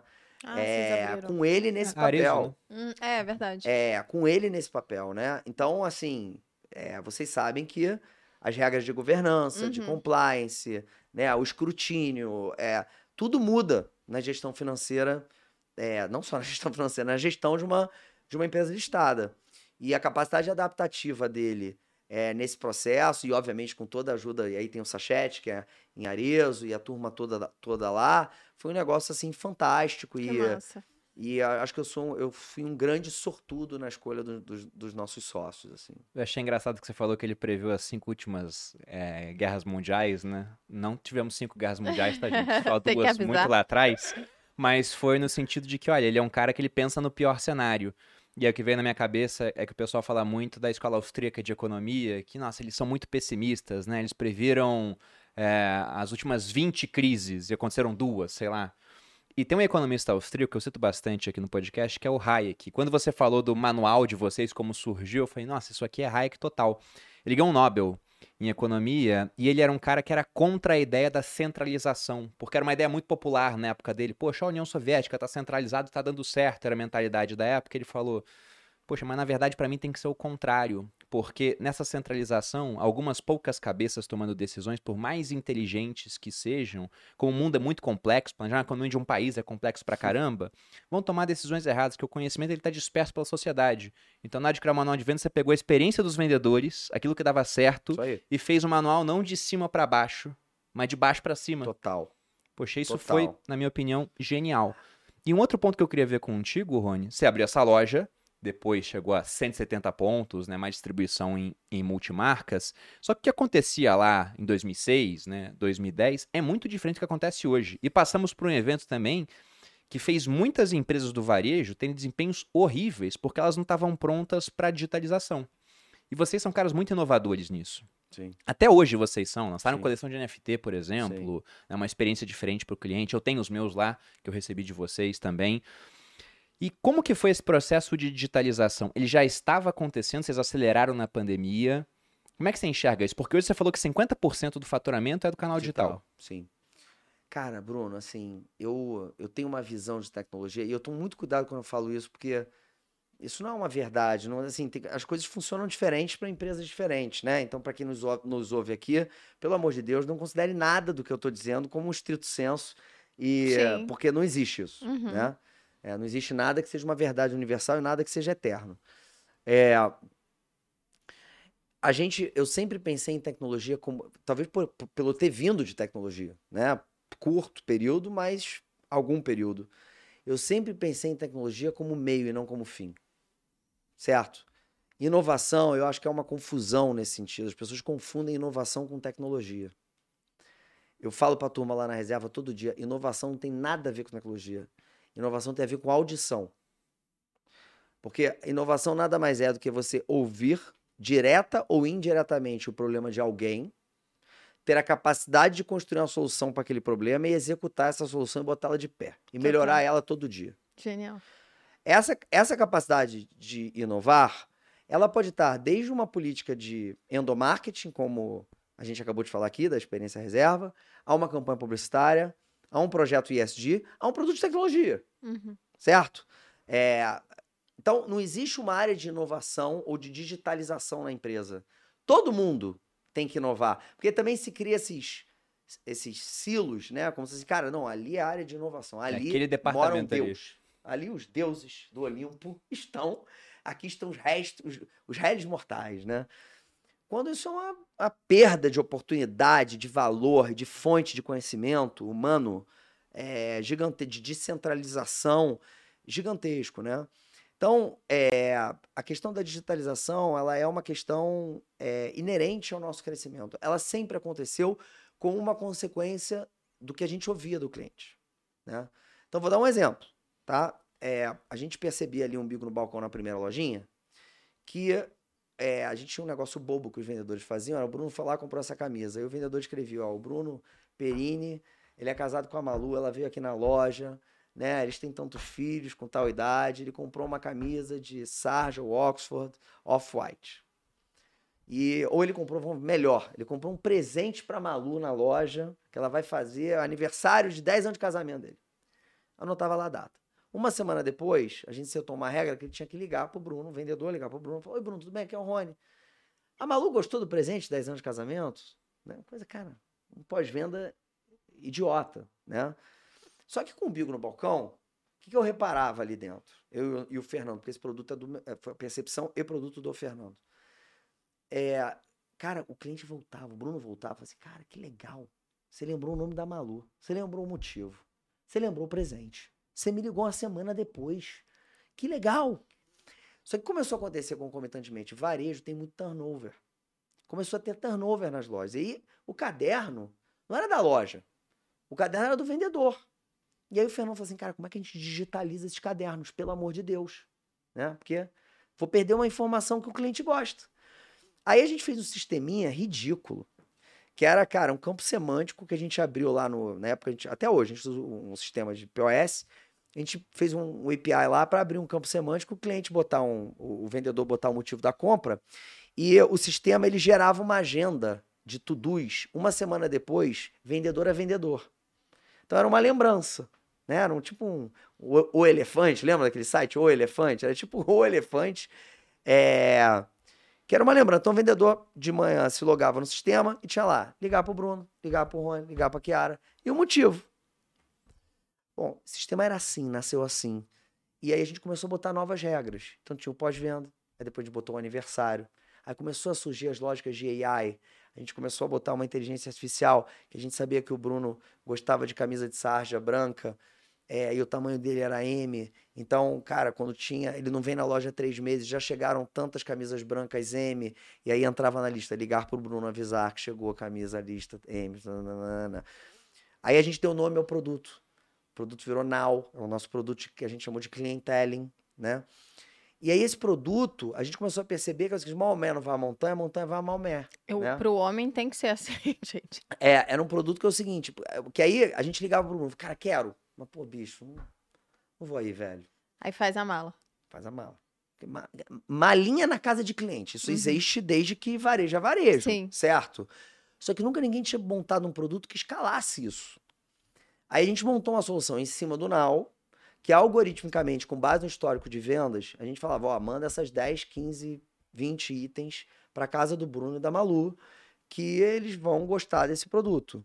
Bruno, chegou, quer vir aqui experimentar? É melhor quando vem, porque a experiência é melhor. Não, não quero. Posso mandar uma mala para sua casa sem compromisso para você experimentar? Pode. Ele aperta o botão, tá integrado com a log, a log coleta, pega, ele liga três dias depois. Se o cliente quiser, ou, ou coleta sem compra, ou com compra, ele vai à- casa do cliente com a máquina do cartão de crédito, processo pedido, está feito o pedido na casa do cliente. Então, antes de a gente ter o site, 25% da nossa venda era assim. Isso não é digital? Já é, era digital. total. Uhum, WhatsApp não é digital? uhum, Você tem que ter um e-commerce para você ser digital? Quem disse isso? Instagram não é digital? Não- uhum. Não existe isso. né? Então, é, essa lógica é, de digitalização, ela foi. E, e outros produtos, vou dar um exemplo, outro que é um, um sucesso de vendas, né? O Faça Você, que são, você entra hoje, é é- não tem cedilha na internet, né? Então é faca.vc. uhum. Se você entra em faca.vc na internet, você pode criar a sua camiseta. Você pode escrever o que você quiser, você pode fazer um upload de uma arte que já está pronta. Em sete dias úteis a gente vai te entregar em casa. De onde nasceu isso? Chega um monte de cliente na loja e falava, pô, cara, vou ter uma chopada, você não faz umas camisetas pra gente aí? Ou vou- casar, faz a camiseta pros meus padrinhos. Ou, pô, eu vou meu aniversário, minha pelada, faz minha camiseta aí do meu futebol. E a gente, cara, pô, infelizmente a gente não faz, infelizmente tem que ter tem que ter um volume mínimo, não dá pra fazer. Aí a gente descobriu uma impressora têxtil israelense, tipo uma HP, que você en- engata a camisa fechada e costurada nela e ela imprime on demand. Depois criou-se uma tese que chama Print on Demand, né? Uhum. Isso virou um negócio enorme. A Amazon entrou nesse bicho e tal, não, não. A gente mandou importar a impressora para isso. Botou uma impressora no meio do escritório, o escritório tinha 50 metros quadrados, né? Eu falei assim, cara, vamos começar a atender. Aí o cliente chegava lá, pegava no caderno, escrevia: o que, que você quer aí na camisa? Escreve isso, isso, isso, vou dar de presente para minha esposa. Pô, faz uma arte assim, assim, assado, vou dar de presente pro meu amigo, né? Começou. Pô, cara, aí chegou um negócio com a quantidade de lojas, precisava escalar isso. A gente subiu um site, que é autosserviço. Tem quase que um Photoshopzinho no site, aham. né? O cara monta, faz como ele quer, faz o upload da arte. Pô, em sete dias úteis, tava lá dentro. Aí, depois disso, começou a aparecer empresa. Pô, eu quero fazer 200, 300, só que o preço do site era de varejo. aham. Aí, pô, vamos fazer o Faça Você Corp. Aí a gente abriu a opção de grade, e aí você vai mudando a grade no site, vai mudando o preço. Aí as empresas começaram a fazer pedido. Aí falei assim, cara, por que, que a gente não começa a vender o serviço, além de a camisa? Aí surgiu a Reserva Inc., que é uma plataforma de full commerce, né? Que hoje qualquer empreendedor, já falei isso aqui, hoje monta sua lojinha em 30 minutos e só cuida do marketing digital. São mais de 2.500 é, empreendedores e empreendedoras na plataforma. Mas hoje a gente tem é, é, é, receita recorrente mensal de 4 milhões e meio de reais por mês de ser- é, serviço puro. Né? O Muito custo é, é- é- é- é do cliente. E o negócio não para de crescer. Dobra, dobra, triplica mês a mês, né? Então, assim, é, uma coisa vai puxando a outra Uhum. com base no que o cliente vai nos dizendo. E eu estou tentando falar aqui de uma maneira muito simplificada. É óbvio que tem uma complexidade Óbvio, maior esse uhum. processo, mas eu entendo que é importante que as pessoas que estão escutando, elas entendam que pode ser no caderninho. Ah, eu não tenho sistema de POS. Faz no caderninho então. Não precisa dizer, é inovação pra caramba e depois vende no WhatsApp. Uhum. Poxa, eu não tenho dinheiro para subir um e-commerce. Cara, monta um catálogo no WhatsApp, que é facílimo, que tem um monte de manual de como montar catálogo no WhatsApp, e, e pega um gestor de tráfego para comprar Google do teu WhatsApp e vai cair pedido no teu WhatsApp. Todo mundo consegue fazer digital, né? Outro exemplo, experiência reserva que você falou, Bruno. Fazer a experiência reserva com uma loja só, anotando ali o pedido do cara, é fácil. Com 170, É. né? Como é que você faz? A gente criou um programa interno que chama Movendo o Céu e a Terra pelo Cliente. O que, que é o Movendo o Céu e a Terra pelo Cliente? Maior premiação do varejo é para quem entrega a melhor história de encantamento para o seu cliente. E não é para quem faz a maior venda. E tem que ser assim, mega ultra blaster. Então eu vou contar a história aqui da Útil, o Diego, um vendedor de Shop Leblon. O, o, o cliente dele era flamenguista, o filho ia fazer bar mitzvah, que é a maioridade judaica, de 13 anos de idade. Flamenguista roxo. É, na época, o português lá, esqueci o nome, o que era técnico do Flamengo, o primeiro português. A gente não acompanha É, o o Flamengo. Enfim, Enfim, o, o vocês técnico. estão vascaínos, né? Não, na Não, a verdade a gente gente, não nem acompanha time. futebol. Não acompanha futebol. Só a então cada quatro anos. Enfim, na o Jorge Jesus. Jorge Jesus. Era, era, era o nosso cliente, morava no Brasil. O Felipe teve a sagacidade de ligar pro Jorge Jesus e falar assim: olha, eu quero encantar um meu cliente aqui. Foi numa outra loja, pegando o fundo de caixa da loja, porque eles têm liberdade para isso. Não vou falar o nome aqui da loja, comprou uma camisa do Flamengo. Foi no Ninho do Urubu. Pegou a assinatura de todos os jogadores, filmou um vídeo de cada jogador falando Mazal Tov, em hebraico, pro garoto, e mandou de presente bar mitzvah pro rapaz. O cara foi convidado pro bar mitzvah, sentou na primeira fila da cerimônia, sentou na mesa com a família.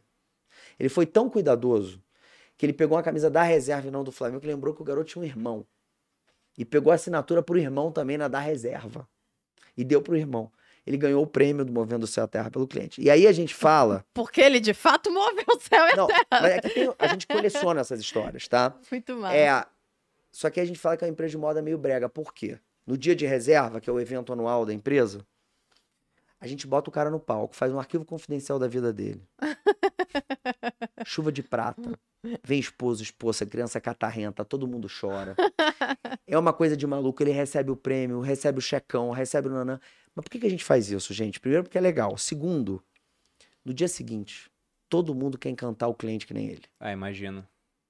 É o que eu falo que é o efeito Guga. Pô, esporte mais de elite que o tênis, difícil, Uhum. né? Depois que o Guga fez, a gente era, a gente viu isso. Muita gente que tá escutando não viu isso, Aham. né? É, pô, depois que o Guga fez o coração no Saibro, em Roland Garros e se jogou no coração, o dia seguinte, todo mulher, menino e menina, pobre, rico, classe média do país queria jogar tênis. Uhum. Então, quando você cria um exemplo muito forte e bota esse exemplo no palco, ele arrasta. Uhum. Aí você escala um valor de inovação da companhia para independente do tamanho que você tem, né? Então, isso é inovação. Total. É, uma vez a gente fez um episódio sobre inovação aqui, o Walter Longo estava no episódio, né? A gente Ele é. gosta pra caramba dele. E a gente estava discutindo sobre inovação, e aí no, no final a gente chegou a meio que uma equação do que seria inovação, e não tinha tecnologia em si inserida assim, pensando em, nossa, computadores, sistemas. O que a gente viu é que inovação era basicamente visão, e nisso uma equipe te auxilia, porque mais cabeças é igual mais ideias, por Opa. exemplo, e aí tá a genialidade, na minha opinião, do manual de vendas de vocês, que Total. veio de baixo pra cima. Mais algum capital, mas esse capital não é muita coisa, é só pra poder, por exemplo, como você disse, cada loja tem um caixa, né? Que eles podem pegar e fazer algumas coisas com esse dinheiro. E mais liberdade. Porque pra inovar, é difícil uma pessoa só querer fazer isso. Se mil pessoas na tua empresa têm um pouco de liberdade pra poder fazer esse tipo de coisa, e o cara pode ter liberdade de errar também, que nem sempre vai dar certo, né? Mas se Total. tem um limite de capital, aí vai surgir alguma ideia desse tipo aí que todo mundo vai querer copiar. Eu fico imaginando o cliente, vira uma história pra ele contar pra vida inteira, pô. Sim. Ele vai sempre falar: nossa, minha festa de 13 anos, eu recebi lá porque o vendedor da reserva É isso. fez isso pra gente. Nós até brincamos, a gente tem no, no Instagram um quadro nosso em conjunto que a gente faz mensalmente, que é um Tinder dos nossos, Dos nossos seguidores. seguidores. A gente Que chamou de, de Bolo Tinder, que é o nosso apelido, Boludinhos. É. Que e aí, a gente publica uma foto, compartilha, né, nos dois perfis. Quando o Instagram lançou isso, no dia que eles lançaram, foi amor, isso aqui lançaram pra gente. Pra gente, é. Porque a gente já fazia, Já só que a fazia, gente fazia Tinha que apontar separado, a publicação que lá pro outro, né? Máximo, galera. A gente publica uma foto junto e o pessoal vai lá, 4 mil comentários se conhecendo e já saiu casamento disso. Muitos. Já teve filho nascendo, gente que se conheceu lá. E a gente brinca que isso é, é a nossa maneira de entrar na vida do nosso seguidor, do nosso cliente. Tal. Porque eles sempre vão ter que falar como é que vocês se conheceram. Foi num quadro de dois blogueiros que a gente seguiu, o Bruno e Malu, Olha eles que- faziam. Foram vocês os gente fundadores do conheceu Instagram? lá. Foram vocês que criaram o Instagram? Não! A gente Vocês só inventou um Pois é. negócio. Pois é. E aí o pessoal sempre vai citar isso, a gente brinca até que a gente tá ganhando seguidores novos. Que essa criança, quando tiver 18 anos, vai seguir a gente. Total. O Davi já segue, porque ela, se- Já ela segue? Um fez perfil? um Instagram da criança e botou pra seguir a gente. Gente, pelo amor de Deus, que coisa maravilhosa. Que gênio, que gênio. Fiquei pensando aqui como é que eu faço o Tinder do. do- já, já anotei aqui, vou pegar, pegar o celular, que eu anotar rápido. Como é que eu faço? Como é que eu crio um reserva paralelo? com. É, como é o, feminino que a Reversa. gente. Reversa com reserva. E, e tem coisas que vocês fizeram que, na minha opinião, são geniais. Porque quando você tava falando, por exemplo, de ter a confiança do cara, ele vai lá, o homem, ele fica fiel à marca e vai comprar sempre. Quando eu vou escolher uma empresa para investir em bolsa, eu gosto sempre de escolher empresas que criam hábitos nas pessoas. Por que, que eu gosto, por exemplo, de investir em Google ou na Meta, né, que é a dona do Facebook, apesar de terem perdido bastante dinheiro nos Vai últimos voltar, tempos? vai voltar. Mas por que, que eu gosto? É porque a gente tem o hábito de fazer aquilo todo dia. Se eu tenho uma dúvida, eu não penso em outro buscador. Eu vou no Google. É lá que Aí. eu vou, sem nem pensar, eu abro o Google. Se eu tô sem fazer nada hoje em dia, ah, tô esperando vai começar uma reunião em cinco minutos, eu vou e abro o Instagram. É o hábito que eu tenho, eu faço isso várias vezes ao dia. Então, se uma empresa consegue desenvolver na pessoa o hábito dela comprar sempre, essa empresa vai ser vencedora ao longo do tempo. Não tem como não ser. Agora, já pegando o ponto 100%. da pandemia. Você falou, olha, 2019 a gente tinha mais de 300 milhões de faturamento, agora estamos quase quatro vezes maiores, mas em 2020 acabou caindo um pouco.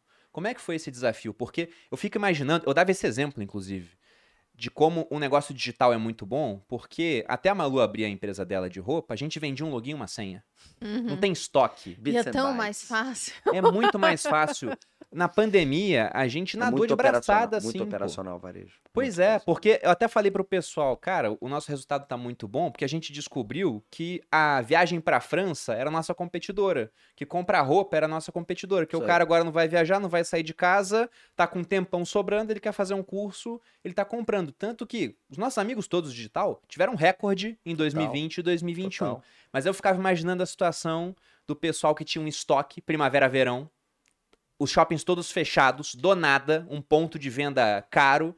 Aí, de repente, quando vai reabrir, tá chegando a coleção outono e inverno, mas primavera-verão ocupa estoque. Estoque é espaço, espaço tem custo. Total. Como é que foi esse desafio? Cara, eu acho que acho que o desafio. O lado. Primeiro, assim. Primeiro. É, vamos lá, vamos falar de família, porque sempre começa na família, né? Eu. Quando, no dia 17 de março de 2020, a gente, dece- a gente decide fechar, né? A gente faz uma reunião com 40 pessoas sem máscara numa sala, o nível de, de noção que a gente tinha do problema, né? Para decidir é, fechar todas as lojas, porque entendemos que tínhamos um problema, né? É, e aí a gente fecha todas as nossas lojas, fecha o escritório, e é o único facility que fica aberto é a sua distribuição, porque era a internet, era a única que precisava funcionar. Pô, quintuplicar regras de, de, de sanitárias, né? Pra, pra- pra galera que tava lá, criamos condução, para não precisar pegar condução pública, criamos uma infraestrutura.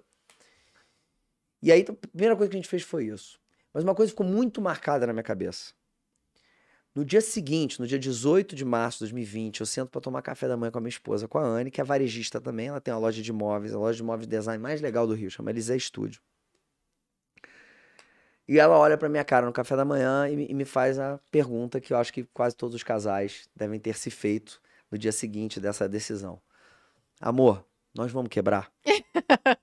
né? E aí é, eu respondi pra ela e a gente acabou, depois de eu ter. Foi só a resposta, né? depois de ter uma conversa longa e a gente acabou chorando, se abraçando lá e tal. Eu falei, primeiro, nem fudendo. Segundo, os nossos avós, eu não contei isso pra vocês. Os meus avós, eu falei do meu avô, não falei da minha avó. Ele, ele se, ele se, meu avô conheceu minha avó dentro do navio, vindo da Itália pro Brasil. E eles fizeram um casal de amigos dentro desse navio. Os avós da Anne. Caramba, que Nossa! legal. Tá? Meu Deus. É, se eles sobreviveram àquilo, isso aqui não é nada.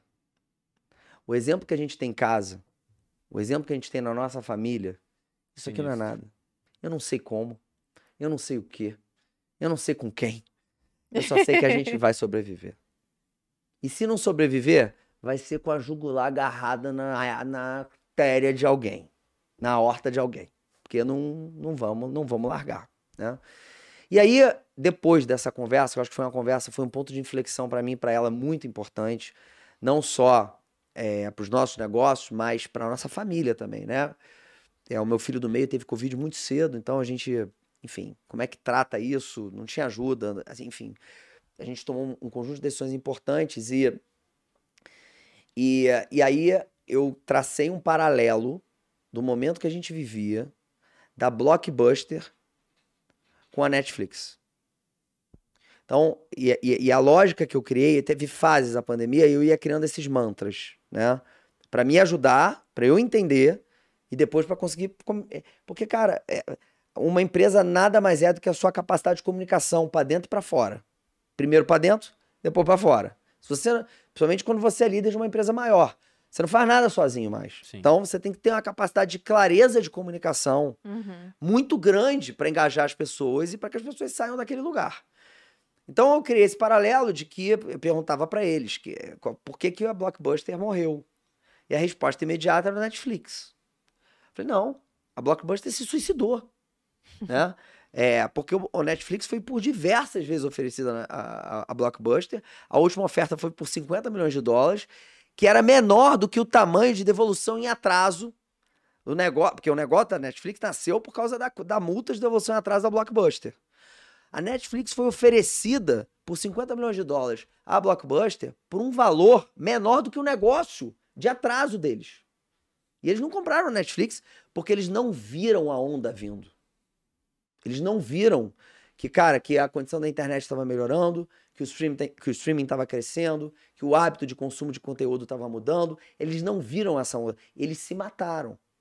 Então, para mim é o seguinte: primeiro, modo sobrevivência. A gente tem que sobreviver. Se não tem oxigênio, a gente não sobrevive. Depois, modo reinvenção, cara. Se a gente não estiver disposto a se reinventar e abertos a se reinventar, nós vamos acabar blockbuster. Se tivesse aberto aqui a se reinventar, a gente vai acabar Netflix. Quem que a gente quer ser? A Blockbuster ou a Netflix? Eu me lembro isso muito claro, assim, no Zoom, era o o pessoal aprendendo a usar Zoom, né? Então, assim, os microfones tudo aberto, a galera gritando, Netflix! Netflix! Aquela coisa, coisa de maluco e tal. Aí eu falei, primeira coisa, nós temos. é, é, Quem é do bem, eu acredito, galera, assim, isso é um valor de vida pra mim. A maior parte de nós somos bons. Uhum. A gente lê coisa no jornal todo dia que faz a gente acreditar ao contrário disso. Mas a maior parte de nós somos do bem. A gente tem um canal multimarca que naquele momento a gente tinha um nível de digi- digitalização é, bastante avançado. O canal não tinha. Então, eu, eu falei assim, cara, como é que a gente faz? Assim, primeiro, temos que tirar o problema financeiro do cara da frente, porque quem é de bem e tá devendo, não trabalha, não inova. Então, vamos fazer o cara sobreviver. O que, que a gente vai fazer? Cara, joga 12 meses pra frente, parcela em 459 mil vezes no cartão de crédito se ele quiser. Faz- tira o problema financeiro da vida desse cara.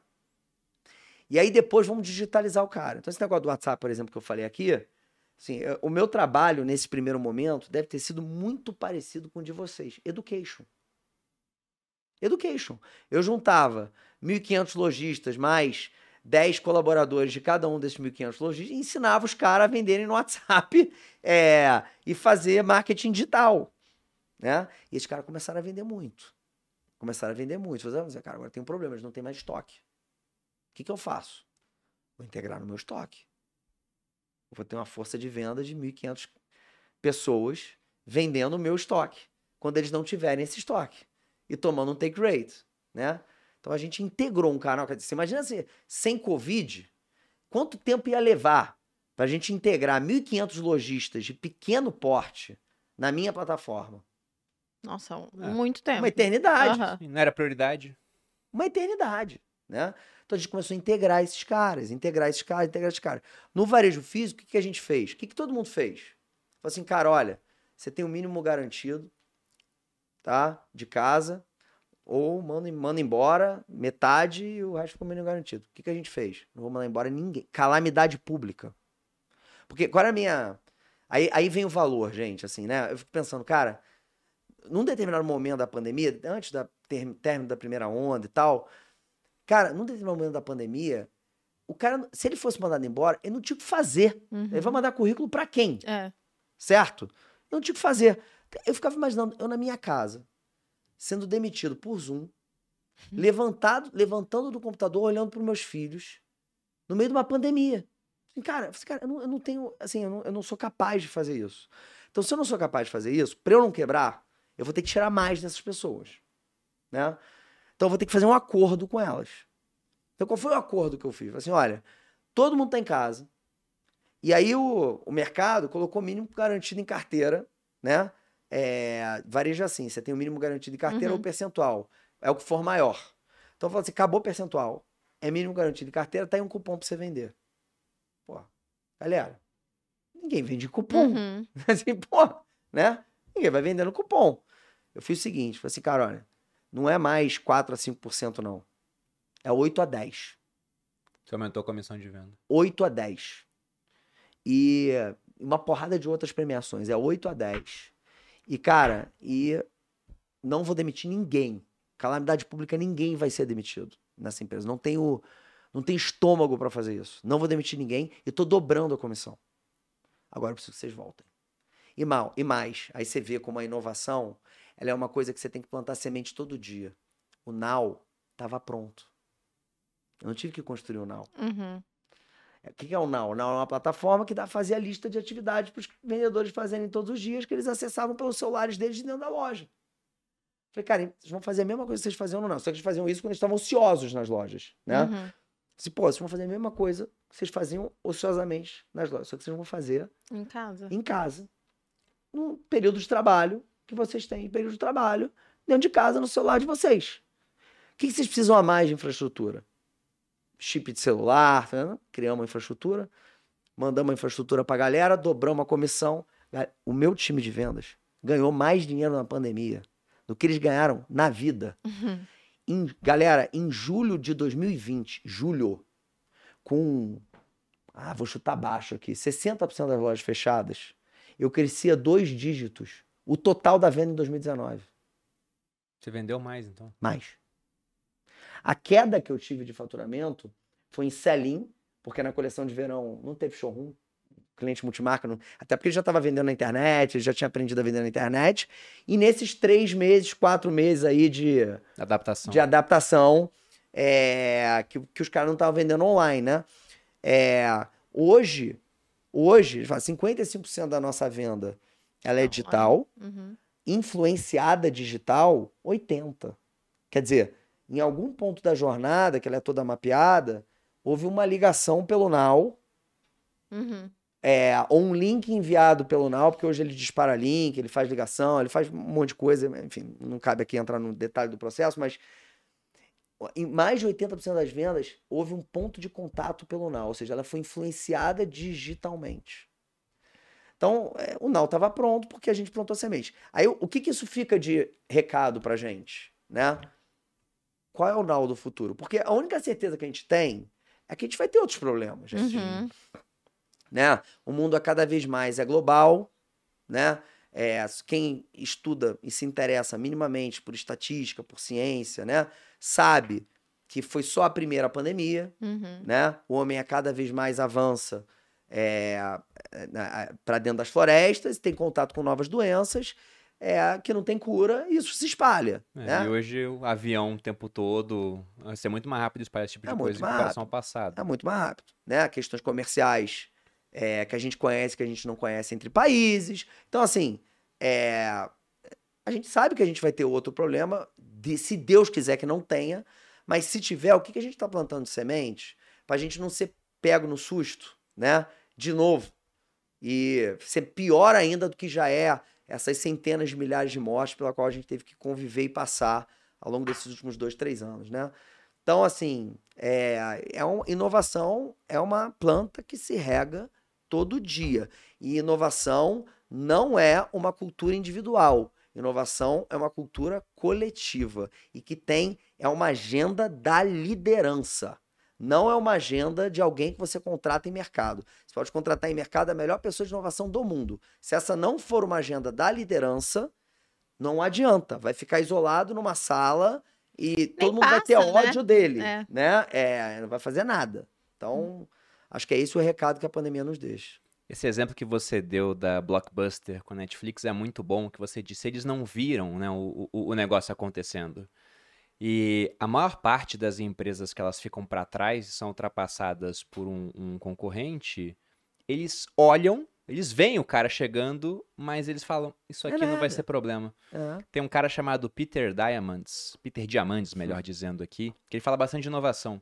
E ele criou lá um acrônimo, né, de seis Ds que ditam como é que acontece esse processo de digitalização e por que algumas empresas avançam e outras ficam para trás comparado aos Total. concorrentes.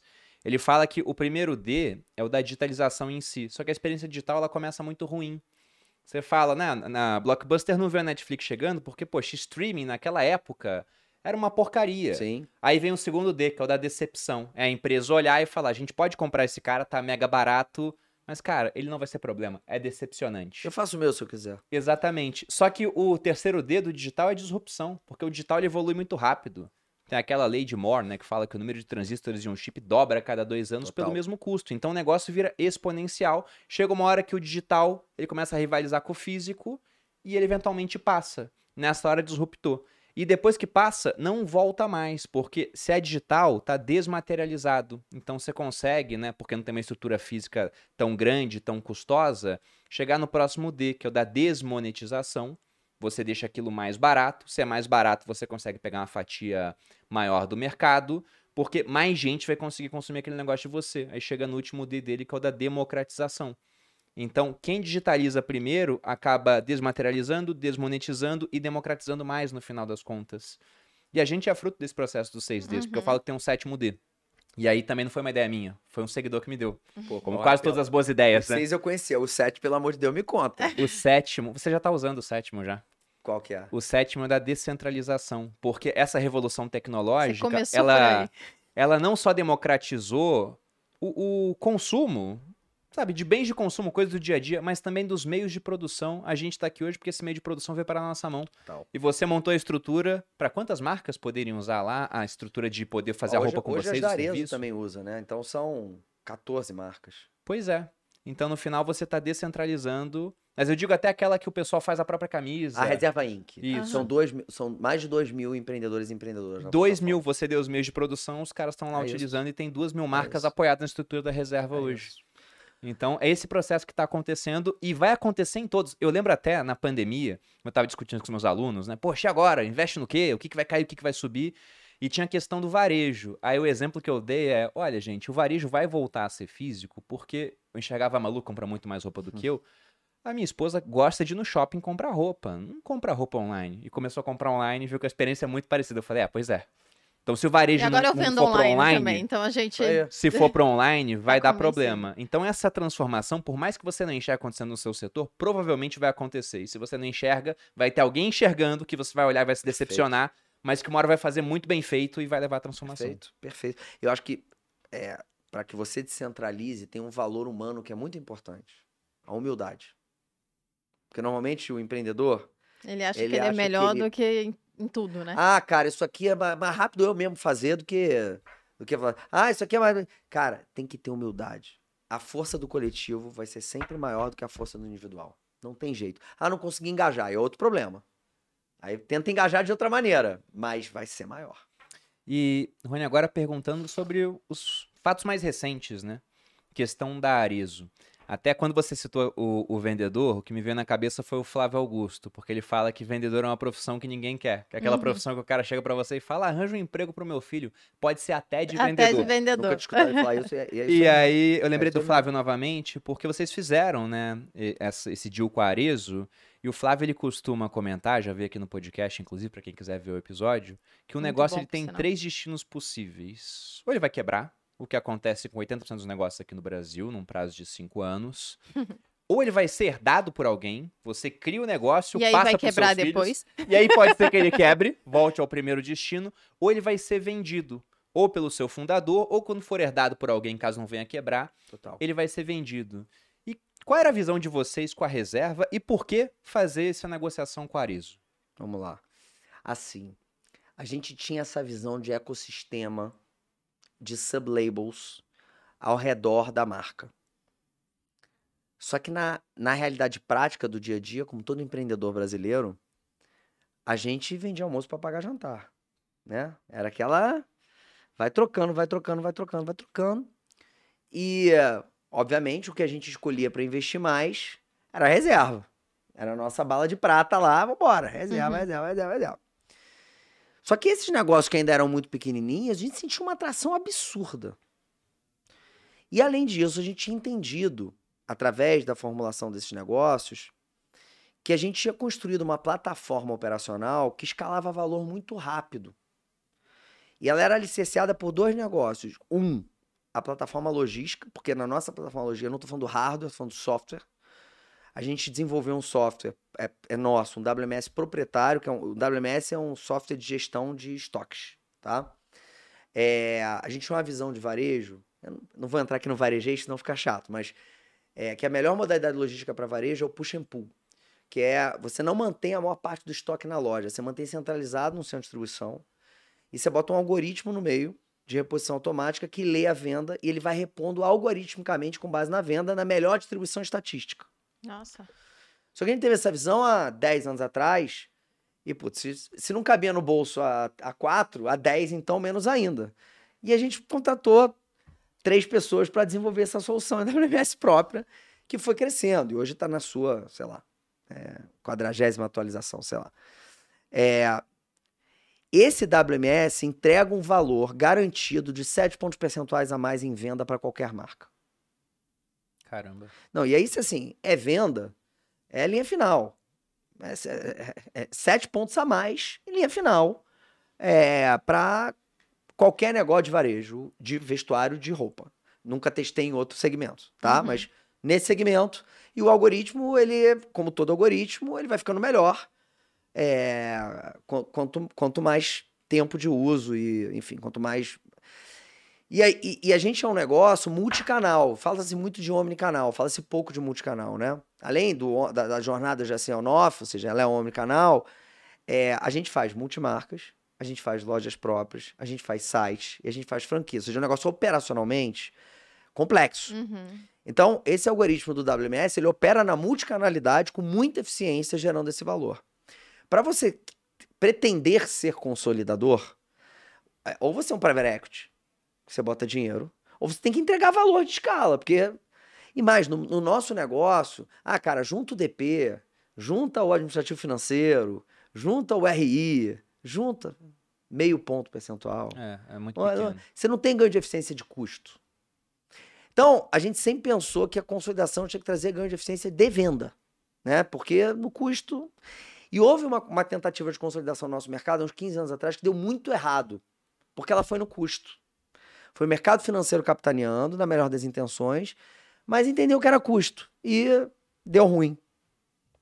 Então a gente tinha essa visão de consolidação. Quando, quando chega o, fim, o, o começo da pandemia, a gente começa a ser procurado pelos bancos, já com essa ideia de fazer um IPO certo? A gente achava que a gente ainda não estava pronto na governança, a gente achava que ainda não estava pronto no tamanho, a gente, já tava, a gente achava que não estava pronto. Muita humildade da parte de vocês isso. A gente viu alguns negócios fazendo IPO aí, sem pé nem cabeça o negócio. É, mas, mas eu contei a história antes aqui, a gente, a gente previu as últimas cinco grandes guerras, né? E assim, premissa para qualquer negócio, galera, eu tenho certeza que vocês sabem disso, é ser feliz, certo? Então eu não vou vender é, uma mentira para depois ser infeliz, entendeu? Sim. Então é, não, não, eu não sou, não sou capaz de ser feliz sendo mentiroso. Então a nossa realidade é essa, assim, beleza, se não for nessa janela, a gente vai se preparar para ser numa outra janela, uhum. né? Quando a gente tiver e aí até serve como um indicativo de que poxa, talvez a gente deveria aqui a sementinha para a gente plantar, né? Para quando isso foi final de 2019. Quando a gente dá esse run em 20, a empresa muda completamente. E começam novamente os bancos a aparecerem. Abriu a janela de novo, teve o IPO do Soma, que era um negócio do nosso segmento, foi um IPO super bem sucedido. Uhum. A gente acreditava muito mais na nossa tese de, de, de, de consolidação. E a gente falou, cara, sim, Agora, talvez esse negócio seja uma boa ideia, né? A gente tinha, por conta da pandemia, criado uma governança, poxa, muito melhor estruturada, porque a gente precisava ser mais responsável, né? Eu falei, cara, talvez agora esse negócio vai. Formamos um sindicato. E vamos embora. Vamos pilot fishing, né? E vamos que vamos. Nisso, um amigo que fazia parte do sindicato, Cristiano Guimarães, é público, a gente já contou essa história várias vezes, do, do, do BBA, me liga e fala, Rony, vem cá, cara. Pô, acho que tem um negócio aqui pra você. Talvez a curto prazo não seja o melhor negócio financeiramente. Mas eu acho que a longo prazo vai ser. Eu falei, opa, já gostei. né? já, já, já, gostei. E é um fast track para bolsa. Ou seja, e vocês não vão ter essa adaptação aí de um, dois anos, que, cara, que não é legal para ninguém. Por mais preparados ou menos preparados que vocês estejam, né? Falei, pô, o que que é? Falei, cara, você já pensou em fazer um negócio com Arezo? Eu conheço o Arezo, conheço o Alexandre e o Anderson, que é o pai e o filho, né? O uhum. filho e o pai, na realidade. Ah, desde 2015 eu fiz uma visita lá. Nós temos até hoje um sócio na companhia, agora em Arezo, antes em, em reserva, que é a Dinamo, é um fundo é, muito prestigiado do, lá, lá, do Rio. Hã? Todo mundo quer entrar na Dinamo, quer colocar Dinamo. É, lá. eles abrem por cinco minutos o fundo e, e, fecham. É, enfim, a nossa relação virou uma relação muito maior do que investida investida. É, e, enfim, e o, o, o, eu conhecia a Arezo, o Alexandre e o Anderson através da Dinamo, porque havia um momento lá atrás que a Dinamo investiu na Arezo. E aí o Pedro Damasceno, que, enfim, já faleceu, infelizmente, um grande mentor de vida, é, me colocou, me pediu para ir até lá para dar para ele uma opinião técnica do que era a companhia. E eu conheci o Alexandre e o Anderson e desde então a gente manteve, manteve contato. Não era um contato assim de falar todo mês, mas pelo menos uma, duas vezes por ano a gente se falava. Quando eles iam fazer algum negócio, me ligava. Quando ia fazer algum negócio, ligava para eles. Então eu tinha uma proximidade grande com a família e eu sabia que o negócio deles era sapato, que eles não queriam entrar em moda. Eu falei, pô, Cris, mas eles não querem entrar em moda. Eu conheço bem. Eu falei, cara, é, mas o mundo mudou, né? é, Arezo foi bem pra caramba na, na pandemia também. É, como vocês. E, cara, eu acho que tem um espaço. Falei, acha que tem espaço ou tem espaço? Né? Falei, cara, tem conversa.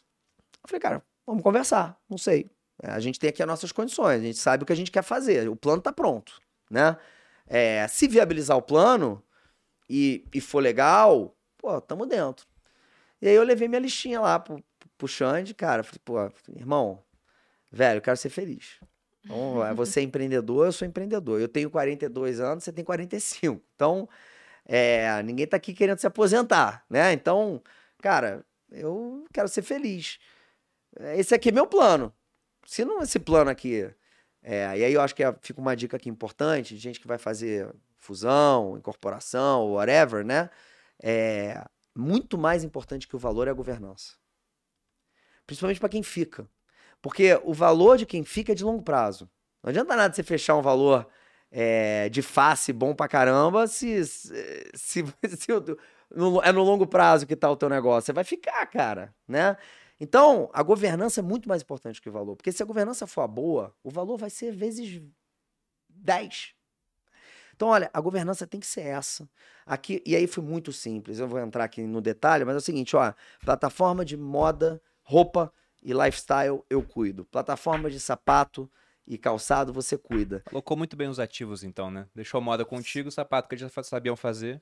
Tem uma holding, que é uma controladora financeira, uhum. né, que ela administra orçamento, né? Uhum. Que libera os orçamentos e cobra os orçamentos. E aqui a gente tem independência eu não mexo no teu sapato, você não mexe na minha camisa. E, e, e, e, é assim que a gente se faz. Não mexer não significa que um não possa ajudar o outro. Sim. E havia uma complementariedade, porque é o seguinte, a coisa que eu mais ouvi, e eu acho que isso é um negócio legal também, porque é contrassensual, eu gosto de coisa contrassensual. Cara, culturas muito diferentes. Vocês são muito diferentes. Vai dar muito errado. Pô, toma cuidado com essas diferenças. E é verdade. Quando me falavam isso, eu falei assim, cara, é verdade, a gente tem que tomar cuidado com isso. Aí eu fui para dentro das diferenças. Quais eram as diferenças? A nossa cultura é de sellout. A cultura da Elza é de sell-in. Ou seja, nossa cultura é de loja própria e internet. Aham. A cultura da Arezo é de franquia e multimarcas, certo? É, a nossa cultura é de cliente. A cultura da Arezo é de indústria.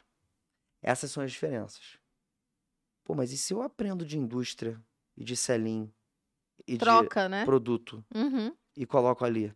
E se ele aprende de varejo, de cliente, de digital e coloca ali? Cara, essas diferenças podem gerar um valor Podem. de crescimento gigantesco. Quer dizer, se as culturas estão separadas, na troca, em qualquer nome que a gente queira dar, squad, reunião, comitê, mentoria, em qualquer nome que a gente queira dar, o valor de crescimento é gigantesco. Uhum. Então ali a diferença, o, o que de- seria determinístico para o não virou o valor para o sim. Pro sim. Uhum. Porque o- era tão complementar que é o seguinte, porque eu acho que a dificuldade é quando é muito igual. Uhum. Por quê? Quando um fala, o outro não baixa a orelha. Aí não, fala- Não tem nada a acrescentar, né? O outro vai achar que sabe mais o, que você. O volume não tá. Cara, quando eu falo de cliente, o Uhum. Xande abaixa a orelha. Quando ele fala de selim, eu abaixo a orelha. Quando ele fala de produto, eu abaixo a orelha. Quando eu falo de internet, ele abaixa a orelha. Então, tem uma humildade implícita. Por Uhum. menos humildes ou mais vaidosos que sejam os dois ou não sejam os dois, né? Que gera uma complementariedade geradora de valor. E tá posto, se, você- se a gente olha os números, a empresa é pública, a gente olha os números de Selim de Arenco e os números de sellout de Arezzo Co. Se você, se você começa a olhar onde um emprestou pro outro, se observa o Instagram do Alexandre, o meu, a coisa mais rasa possível, né? O Instagram do Alexandre e o meu Instagram, você já percebe a complementariedade, né? E por isso, pós-Arezo, a gente tem, né? A gente faz o negócio. Hoje, hoje salvo engano, o papel tá valendo 86 reais ou 85 reais ou alguma coisa próxima É, a isso. Tô com ele aberto aqui, tá 86, subindo quase 30% em 12 meses, num ano de uma bolsa bem Bosta. marromeno, né? É, você tá falando em 12 meses. Isso. A gente fez esse negócio a 52 reais a ação. O Tá? mercado gostou. Né? É, e a gente entregou o resultado. São. é, são tri- é, é, foram até aqui, são dois, dois- Falta o quarto tri desse ano, né? Mas foram quatro tris no ano passado, mais três. Foram sete tris de crescimentos, assim, exponenciais é, e de criação de valor posta, né? É, com endereçável ainda muito longe é, de pegar. Uhum. É, e ainda uma agenda de consolidação além do Exis, né? Então, assim, é- e a gente brinca com isso, né? É, Você tem um período que é o período, assim, de, ultra- numa incorporação como essa, de ultrapassar em arrebentação. É o período de risco, né? Período que, cara, a onda pode vir derrubar o barco, né? É, a gente ultrapassou, tá? Pô, não, não tem como dizer que essa associação deu errado Uhum. né? É, ultrapassamos. Então agora é pé embaixo, é quinta marcha e pé embaixo, é com responsabilidade, com, né, com resiliência. né? Agora, a tese deu certo, a gente tem uma tese de consolidação aqui, a gente montou essa infraestrutura, a gente tem um playbook, a gente sabe onde gera valor, onde não gera valor, onde escala, onde não escala, e ao mesmo tempo a gente sabe que nada sabe, né? Que a gente aprendeu que a gente vai ter que aprender o tempo todo, né? Porque tem negócio, pode vir um bicho diferente. Por exemplo, eu falei com ele quando eu cheguei aqui, aqui no backstage, tem... Como é teu nome, cara? O Gabriel tá usando Vans, Aham. né? A Vans é nossa no Brasil, né? Eu, eu, eu a gente opera Vans. É, o negócio de licenciamento é um negócio maravilhoso. Você paga as marcas internacionais que estão lá fora e que ainda não estão no Brasil, O cara não quer complexidade pra operar aqui, ele licencia pra vocês que já sabem fazer. Não, cara, dolariza o lucro que uma empresa que deixa, é, sei lá, faz um bi de faturamento no Brasil, que deixa 10% de lucro, é, dolariza isso pro cara, dada a complexidade que ele tem pra fazer. Não vem, cara. Sim. Uhum. Não vem. Entendeu? Não vem. Então, é. E quem tá talvez até embora e fala, faz pra mim. Entendeu? Então, assim, a gente tem hoje um negócio de licenciamento. A Vans, a gente quintuplicou de tamanho desde que a gente pegou. A Vans era, era, era próprio, é o caso que você falou aí. A Vans, a VF, né, que é a dona da Vans, é, passou a operação pra gente. E temos um caso de, de uma empresa de médio porte consolidada e integrada na plataforma que deu certo. Então, quer dizer, licenciamento né, e aquisição a gente sabe fazer.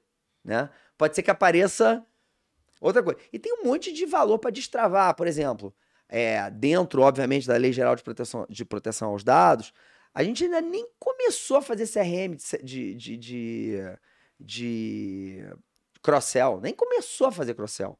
Tem nada de cross-sell hoje. Pô, a gente tem hoje, em reserva, só em reserva, quase 2 milhões de clientes ativos. Em Arezzo Co, é, consolidado de marca, 12 milhões de clientes ativos. Só de fechar o olho a gente já imagina que deve ser o mesmo cliente. É, o cara que compra sapato deve estar tá comprando roupa em algum lugar, né? Uhum. Se não é ainda, tem potencial para ser. Nem mexemos nisso ainda. Nem começou a mexer nisso ainda. Então, assim, a gente tem uma tese que é legal. Então, essa é a parte operacional do negócio. Agora, a parte pessoal do negócio, né? Que eu acho que essa pergunta foi. tem os dois lados. A gente, a gente, a gente não. É, eu, eu, falei essa frase para os notáveis quando a gente conversou sobre isso com eles, que são os sócios, o partnership, né? E eu vou repetir aqui. Eu falei assim: olha, aí em alinhamento com o que o Flávio. Vocês chamam eles de os notáveis? São os notáveis. Precisa de um nome para partnership aqui, né? Notável. Programa de notáveis. Programa de notáveis. O notável ainda não é sócio. O notável ele está passível a se tornar sócio. Ah, legal. Tá? Depois ele vira sócio. Uhum. É, só que ele acaba ganhando esse sobrenome bacaníssimo para sempre, né? Uhum. Esse cara aqui é notável, ele veio do programa de notáveis. É, quando a gente fez o um negócio com a Arezo, a melhor forma que eu encontrei de explicar pra galera o que seria o um negócio, foi assim, olha, gente, é, normalmente, numa jornada empreendedora, é, é, uma, é uma estrada, né? Assim, você tem um, tem um início, você tem um fim dessa estrada. Você terminou a viagem, chegou no final da viagem. Isso aqui não é um término de viagem a gente só tá mudando de estrada. Né? Então a gente mudou de estrada. Maior. A gente pegou uma estrada maior, uhum. né? Com capital. Novamente, cara, a gente tem um escorpião no bolso, sempre teve, né? É, com muita resiliência, continuando fazendo muito com pouco, mas com dinheiro para fazer o que a gente sabe que tem que fazer. Antes a gente, a gente tinha coisas que a gente sabia que tinha que fazer, mas não tinha dinheiro para fazer. E aí? Né? Não faz. Tinha que escolher filho. Era meio salomônico, né? é, com dinheiro para fazer o que a gente sabe que tem que fazer. É, e uma nova estrada para olhar para frente e falar assim, cara, agora a gente pode mudar mercado. Né? Antes a gente podia mudar é, o nosso business. Agora a gente pode mudar mercado. E aí eu estou falando mudança de mercado, não só operacionalmente, estrategicamente. A nossa lógica, a nossa a questão, isso virou é, obrigação. Mas a gente faz, acho que, acho que a lógica ISD desde que a gente nasceu. Né? A gente nasceu entendendo um capitalismo mais consciente.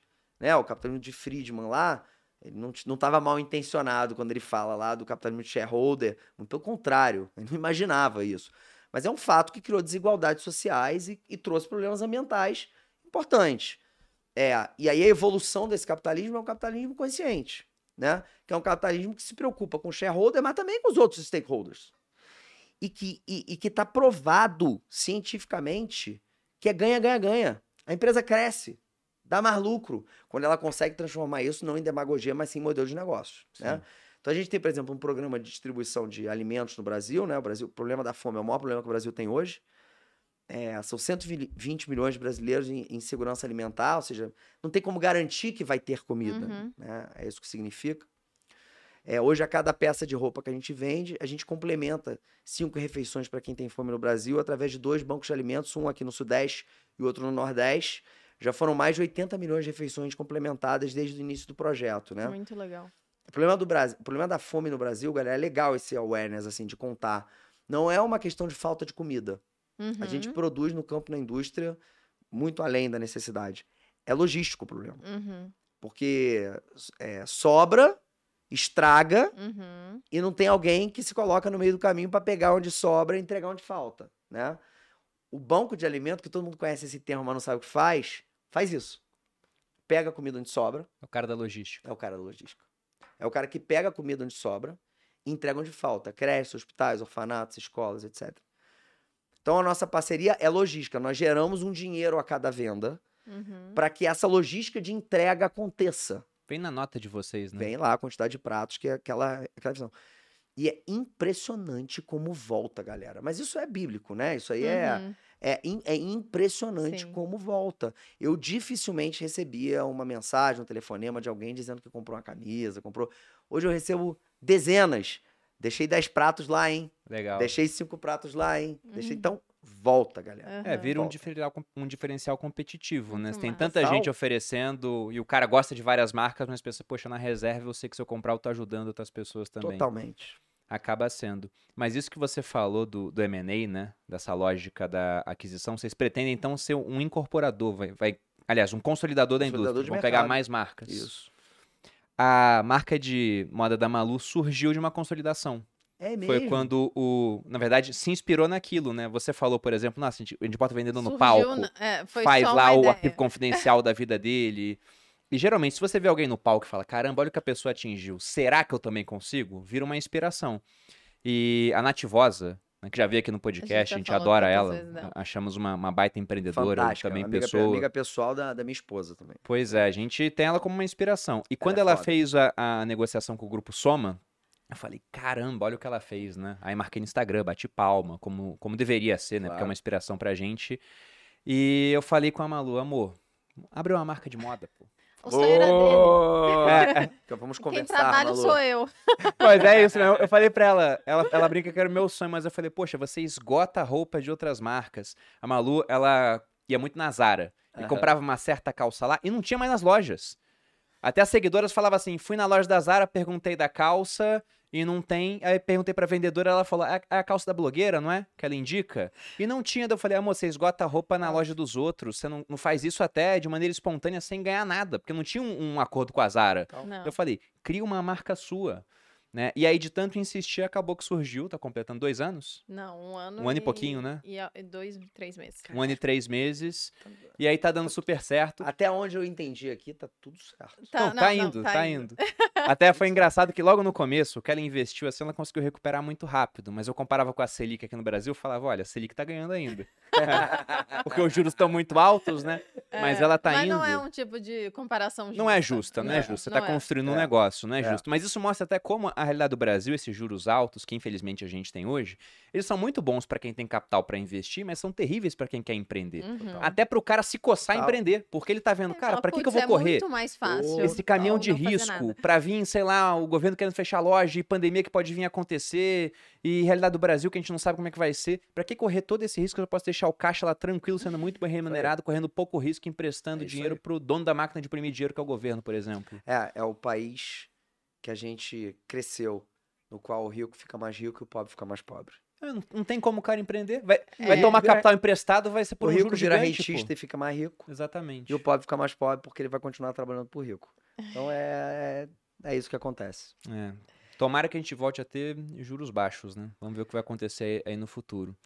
E, Rony, o que eu acho mais interessante, cara, também da sua história é que você dá, sabe, nítidos sinais de que é só o meio do caminho.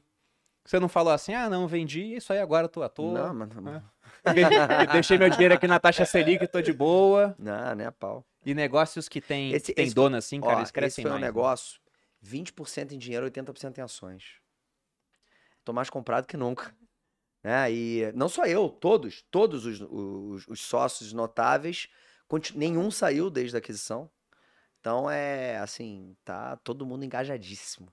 Não, isso que eu acho bacana, porque o Taleb, que é um autor que eu gosto muito, ele fala para investir em negócios que tem o- nome do dono. Porque ele fala assim, poxa, se tem o nome do dono, se tem um cara, se tem uma pessoa por trás, tem coisas que essa pessoa não topa fazer. Tem cara que topa uma iniciativa muito ruim assim, sabendo que o cliente vai se dar mal, porque não é o nome dele, a reclamação não chega para ele. Agora, se um negócio tem uma pessoa por trás com um Instagram, que sabe que vai virar o saque da empresa, Opa! ele pensa 20 vezes antes de fazer um negócio ruim. É isso aí. Então, negócios que têm o nome do dono, que tem um dono trabalhando ainda, eles são muito mais investíveis na minha tese de investimento do que negócio que não tem mais o dono. Total. Há pouco tempo falaram, ah, o Mark Zuckerberg vai sair do Facebook. E muita gente comemorou, eu pensei, cara, mas o dono tá indo embora, quem vai assumir esse negócio? Vai acabar. Às vezes, não, pode ser que dê super certo, Sim. mas é uma pulga que coloca atrás da orelha. Eu gosto quando o dono Quando tá envolvido ainda, quando tem essa barriga no balcão. Então, Não, e só ele te quebrou um baita aí, cara. paradigma, né? Porque falavam que os moleques do Vale não podiam nunca Também, ser presidente verdade. das suas empresas, né? Teve o caso do Google, que foi isso. E ele quebrou um paradigma importante, né? Eu acho que também achei uma pena, fiquei decepcionado. Mas Vamos vou ver. continuar lá. Bom, Rony, muito obrigado pela presença, foi um prazer recebê-lo aqui. Foi um prazer, casal. Foi Adoramos. demais, galera. Adoramos mesmo. Aprendi Amei. Amei e me inspirei. Depois Ah, vou que me isso, ajudar a pô. fazer um com a minha esposa. Ah, não. que legal. Precisando de ajuda aí, estamos à disposição, pô. Pô, com Saiba disso. Foi um prazer recebê-lo aqui. Espero que volte mais vezes. Se quiser deixar um recado final para quem tá assistindo, as redes da As suas- reserva, enfim, falar Isso. mais Pô, coisas. galera, olha só. Primeiro, minha rede pessoal, SDV, sigo de volta, arroba Rony. é, arroba Rony no LinkedIn, é Rony Meisler. É, da reserva é arroba reserva, também é muito fácil encontrar. Em todas as redes é arroba reserva, graças a Deus a gente conseguiu. E é, o recado final, gente, a gente tá falando aqui de empreendedorismo. E, e eu sempre gosto de deixar esse recado final, porque eu realmente acho que esse é o começo da prosperidade. É, é, Não, não existe uma fórmula para prosperidade e nem a certeza de que a prosperidade é eterna, mas tem um início. Primeiro, curiosidade. Tem que ser curioso. Tem que estudar, tem que escutar o podcast, tem que fazer o curso, tem que ler, tem que ir à exposição de arte, tem que ver o que os pares dentro do seu segmento estão fazendo, tem que ter ideias em cima das ideias dos outros. As ideias estão aí para mix and match, não é copiar, é misturar e se inspirar. Então, curiosidade. Agora, segundo, não adianta nada, nada, nada, nada ter curiosidade se não tem coragem de botar de pé as ideias que vão vir a reboque da curiosidade. Então, se tiver curiosidade para estudar e as ideias que vão vir, as, né, as influências, os insights, não tiver, cora- tiver coragem para botar de pé, pequenininho, com o dinheiro que tem, da forma que dá, cara, e progressivamente melhorando e aumentando, vai rolar. É isso. Fechou. Muito bom. Muito obrigada pela E participação. obrigado demais, Adoramos. galera. Amei. Obrigada. E vocês encontram, me encontram no arroba Maluperini. Também, se quiser ver lá, by, by Maluperini, que é a MAP. E também vocês me encontram aqui semanalmente no canal dos sócios, né? Toda vez. Inclusive, curtam esse episódio para a gente conseguir alcançar mais gente. E se inscrevam no canal para receber os nossos conteúdos. Vocês me encontram no Instagram Bruno underline Perini, no canal do YouTube Você Mais Rico, tem vídeo toda segunda e quarta, e semanalmente aqui no podcast Os Sócios. A nossa audiência, obrigado por acompanhar. Rony, foi um prazer recebê-lo. Sucesso enorme. e até a próxima, gente. Beijos. Valeu, pessoal.